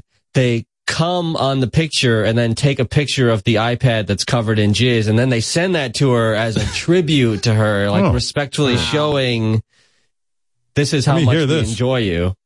What is a cum tribute? Well, I first found out about it, uh, I think, in 2016 when someone was like, I saw you on Pornhub, but it wasn't what I thought it was. Search Amouranth, you'll see what I mean. And so I searched it, curious, of course, and it was literally a guy with his dick out, just jizzing onto his iPad with my picture pulled up. So a cum tribute is a guy jerking off and coming on your face on a screen. A screen or a physical picture. How does that make you feel knowing the guys are out there doing that in your honor, so to speak. Well, I guess I should be flattered, but I, I kind of feel bad for whoever has to clean that up. Because what if it's, you know, that's like a shared tablet or computer screen or something? I don't know. It's really strange to me that they, they feel like that's a good release, like, oh, I'm coming on her, but really they're just still alone and I don't know who they are and it's really sad. Oh, she's cute. I'm looking at this picture. Yeah. Yeah. Yeah, her voice isn't very sexy, but It's sexy enough. And then she's in her lingerie and some dude's got his cock out and he's. That says a lot for the durability of the iPad that it'll withstand jizz. well, it says here some dudes, um, some dudes, what they do is they cover their iPad in um, like like paper or wax or something. Oh, I think most of them do not. Was that a picture of Wolfie and Mamet? Yes, that was. That Uh, was some of my Amouranth's some of Amouranth's viewers become obsessed with her. She shared a story about a scary recent encounter. Oy vey, what's this? What's the craziest thing a fan has done that has made you feel unsafe? Uh, one of them has shown up to my house from Estonia. They sold everything they had in Estonia to come stalk me, including their house, their cat, etc. And they were, assumed that we were going to get married for whatever delusional reason that they had in their mind when they had like a ring and they were live streaming themselves trying to find me, like yelling at me from outside for me to come out because they wanted to meet me and they were confused why I wasn't returning their affections, you know? So that was definitely frightening. We had to call the police and get him detained and get him off my property. Hmm. It's a, we never got to the fart jarring thing. What's going on there, guys? So and now we come to the fart jarring thing because um, we one of the male assistants actually has to like help prepare the fart jars, and he talks a little bit about that process in the next clip. If you'd like to hear that. So we are in the jarring department. Tell the audience what gets jarred here and what is your job. So we have a variety of special things that we jar. Um, the main thing that we did a production run for was uh, we call them cutie patooties. It is jarred farts, and we also do a did a run of uh, some bath water, some hot tub water, some soup. So it's your responsibility to package up both Amouranth farts and Amouranth bathwater and then ship them out to her fans? Yes. On a typical week, how many jarred farts are you packaging? Uh, I think when we were doing the run, it was like a good five to ten a week or so because we, we kind of priced them as like a novelty. What is the price point for a jarred fart? I think we had it set up to what, like 1000 one thousand dollars. Yeah. A thousand dollars per fart. Yeah. Uh, and, and by the way, that guy uh, graduated top of his class at Stanford. Uh, Howard, she said I- she thinks she she she sold about fifty grand worth of just farts. Forget the the rest of the business. Fifty thousand dollars in fart jars alone. Howard, What can guys- I just resell this jar instead of having to smell it? I can What, use the uh, money. a thousand bucks for a jar. I mean, that's what do the guys do with it when they get it? I think like the bathwater, they just really want her essence inside them somehow, and they hmm. sniff it and drink the bath water And some guys told us, he, ah. uh, well, we'll, I think we'll get to it, right, Wolfie? Yeah, we get to it. Okay. Uh, but so the next clip Oh, is Amouranth yeah. actually jarring a fart. If you want to hear what Oh, that sounds like, yeah. this is Oh, a thousand dollars worth of Okay. gas. This is her blasting one into a jar. Yep. Yeah. And then what does she do? She let they put the the, the lid on They super fast. Quickly. Yep. Exactly. Wow. Well, that guy's worth his weight in gold if he has to do that. I mean, that's not easy. Amouranth, so what's the process? You have a jar in your hand. What are you about to do? I'm about to fart in this jar. And see, the process, I have to hold it up to uh, my asshole and I have to make a tight seal between this and my butt cheek so that it can't escape and then kind of slide it to where I can screw the jar on, you know, like really fast. How quickly does the lid typically go on the jar? Um, after the fart, like instantly. I'm gonna I'm gonna watch. Go right ahead. Okay, we're gonna try. We're gonna see if it's audible for you today. Let's see. See it, we see it. Wait for it. Oh, there it is. There it is.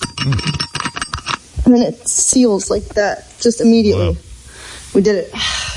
And is that so what you Richard just has in his a fart and you jarred it instantly. It did. It was a t- it's, it didn't sound very loud to my ears, but hopefully the mic down there caught it. Yeah. Do you get a sense of pride when you're able to do that on command like that? Yeah, yeah, it's much easier because normally, you know, I do this in the bathroom. I just have empty jars there, and so when I have to go take a shit, you know, there's that gas wall sometimes first, then you just can bang out like ten in a row sometimes, depending on what I ate that day. Hate to say it, but her asshole is the golden goose. I mean, my God. Yeah, but I bet you nobody's getting a whiff of anything. Well, Wolfie Richard, might be- have got a free sample there. Richard, what are you holding in your hand? That's a fart jar from, it's is a that fart the one? jar that says cutie patootie on It it. has a professional label, everything. They're- they're Professional serious label about it. signed by the fart. Amouranth. It's Nothing cutie. and It has a numbered. This was a limited edition. It's 69 of 1,000. So Howard, she made at least a thousand of these at a thousand dollars a pop, which is crazy. I like I like the name cutie patootie. I mean, there's nothing cutie or patootie about that. But do me Yeah, a you can read the label right there. Okay, what you've had that for two years? There's, Yeah, so. I'm curious to just see if it even if there's anything in there. so I, I mean, I'm an idiot. I've been giving away Robin's farts for free, like an like like an imbecile. I could have made a fortune. No, be serious All right. now. When you, I, I don't want you to fake anything. If you I won't, smell no. something, all right, all right, go ahead. if I smell something, I'm probably gonna puke. If I don't smell something, I'll let you know. Okay. All right. Opening now. Okay. Opening. I do not smell anything. That's what I thought. Nothing in there. There's nothing in there anymore. we should have got to this right away, I guess. Richard's Yeah, I been guess on we bad smells long. all day. He might not be able to pick it up. We got to No, get our trust money me. back. I've been no. Listen, like Howard said, I, this was real. I've been dreading this for two years, having to smell this thing, so you would know if it really stunk. Wow. No, That's if know you were really going to hold the scent, you'd have to fart onto something, stuff it in there, and close it up. Thank you, and Robin. maybe even that wouldn't keep the smell. you should demand the- the refund. Maybe the jar is worth something. I can use it for jelly or jam or something. The jar. What's this um, next? Amaranth showed you how she makes her assistant collect her hot tub water. What are guys doing So- with that? She, al- well, they, Wolfie, you can take an attempt at this one. Yeah, so so guys like to buy her uh, hot tub water so that they can drink it. But the other thing they like to do is come into the water because that makes them feel closer to Amouranth. It's it's some sort of process that they do. Hmm, let me see. And this is how to jar hot tub water. Is that it? Yep. Yeah. Okay. We really need a tutorial on that. Well, Robin, we might be going into business with your hot tub water. You are in the hot tub, and tell me what, what's this process happening now? Well, now I realize that there's some uh, orders for the Gamer Girl hot tub water in our case. So we got to fill some of those. And uh, typically we'll do that just after my stream so that the most amount of essence of Amouranth is mixed into that water. So that's what's up next. Is there a specific amount of time you need to be in the bath water before you jar it? Typically, I am in it for, you know, like five hours or so. So it has time to marinate in there. So I'm with the gentleman that is jarring the bath water. Tell me about this process. What what's going on? Paint a picture. Uh, it's definitely easier than the farts. This is just basically we're gonna take a jar and just put it into the tub. All right, we got some good stuff. Um, this looks good to me. I think this is good to ship. It's like a uh, pussy broth, right? you guys? Yeah. It's so true. Whoever made that point, you know, Robin, you and I work so hard on, you know, making money, going around the country, doing our thing, but this just seems like an easier way to make a living. I have to admit, I'm a little jealous of that kind of Yeah, money she going down. thought this up all by herself. She's in the She- industry. She's building an empire. She's she's bought like multiple gas stations. She just bought like a a, a huge plot of land in Florida. Like she, she's Wow. making a ton of money. Well, doesn't she also mentor other girls who jar their farts and sit in hot tubs and sell their bathwater? Paying it forward, huh? Does She she does. get like a cut of their action if she, uh, you know, teaches them? I believe so. She's a senior Wow. fart jar producer. Oh, this It's is almost like like- the Amway of farting. Yeah, it's like, hey, do you want to come of to the meeting? Do you want to? Do you want to learn the plan? Yes, I do.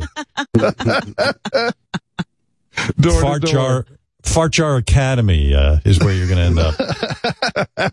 Uh, let's see. She also In sells addition- her dirty panties for two grand sometimes. Like just she throws on a pair of panties, wears them for a day, and that's a couple thousand Wow. bucks she makes right there. And uh, at one point, Wolfie asked her if she ever feels like she's losing money by not selling all of her bodily waste.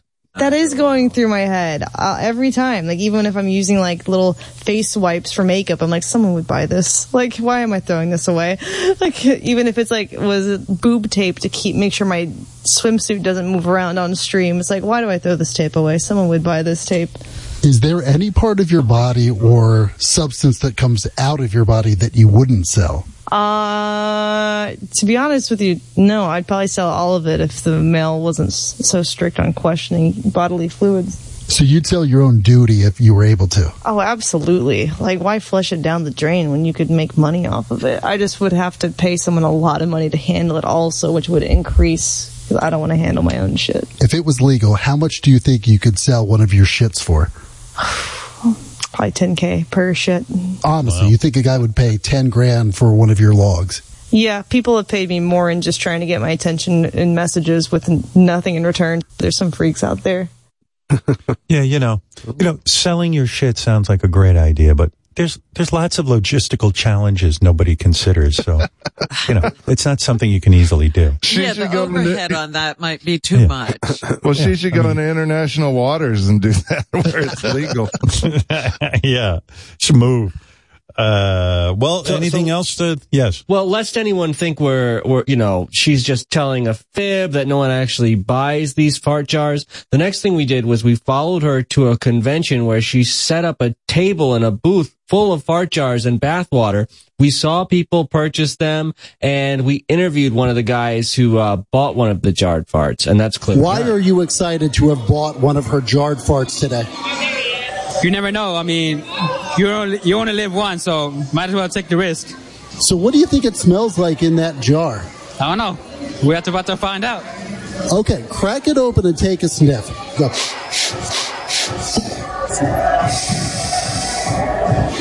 What does it smell like in there?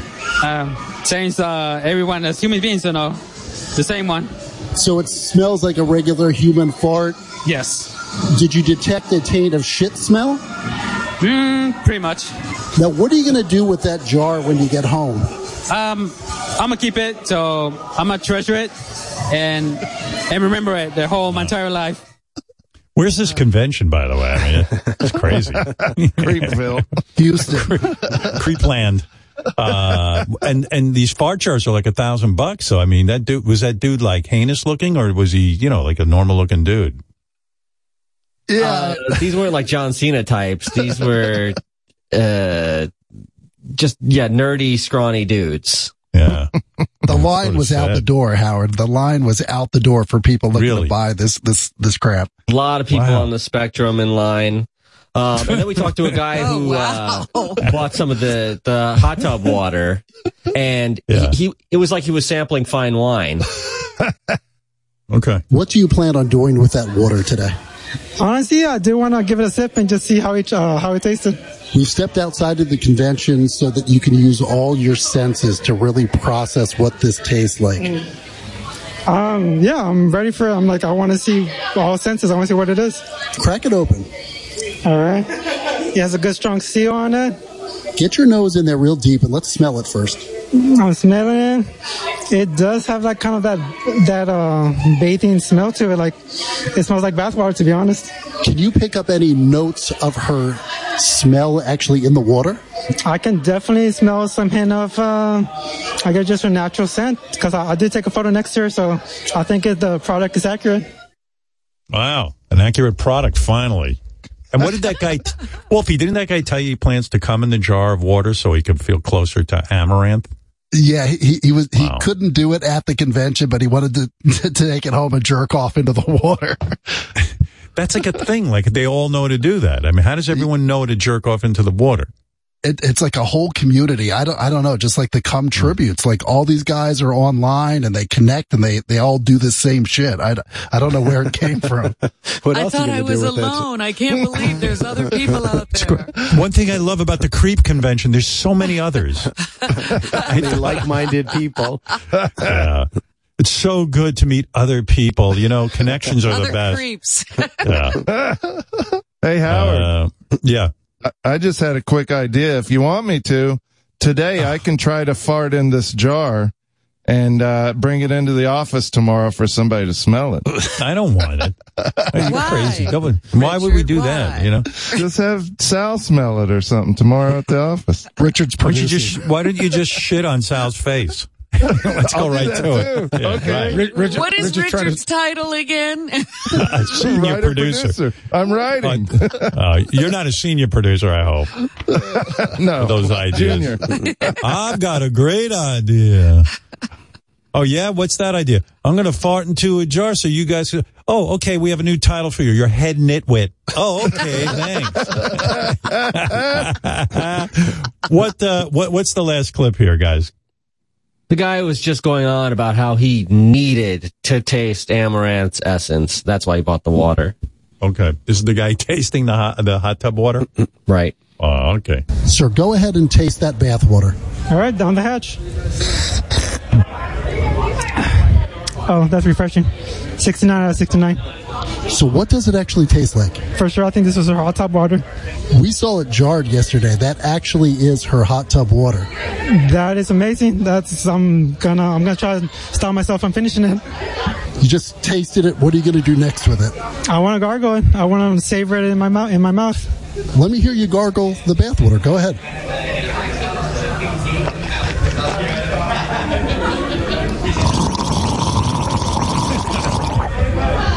That was good. I went. to, I went to taste the hot water myself. Oh. What? what does it taste like? It tastes like a waste of a hundred dollars. I, Howard, God, I I think of The like, poor I think guy. of- I think of when you know when when that kid was born, all the hopes and dreams those parents had for that child. Yeah. Howard, have you ever? My parents, I live in their basement. Oh, the kindness of others. Oh, so kind to let me drink the hot tub water. Have you ever smelled Wow. hot tub water? Like it has a Yeah. strong smell It's like to a it. Cl- that- cl- it's chlorinated. oh isn't my it? god! I, I I was gagged just watching him do that. All right, well, anyway, I got to go. This is sickening. Uh, yeah. all right, boys, uh, thank you very much for the report and uh, appreciate it on uh, Amouranth and her hot tub water, fart jars, and uh, other things. Wow. Uh, uh, uh. Wonder what today is for Amouranth. What kind of a day is it? Is it a sleeping day? Is it a farting day? Yeah, I Meanwhile, think that was should- a great. Sorry, Howard. Just go. I said that was a great example of Wolfie and Mamet working together to create Okay. something. All right, go, go back. What are you again? Uh, what? A writer, producer? All right, come on. I'm a shithead. Sorry. Write something for you. Head shithead. All right. I, I just promoted you to head shithead. I love that. I'm gonna get business cards made. Top shithead. All right, guys. Top Thank you. We'll see you. We'll see you tomorrow.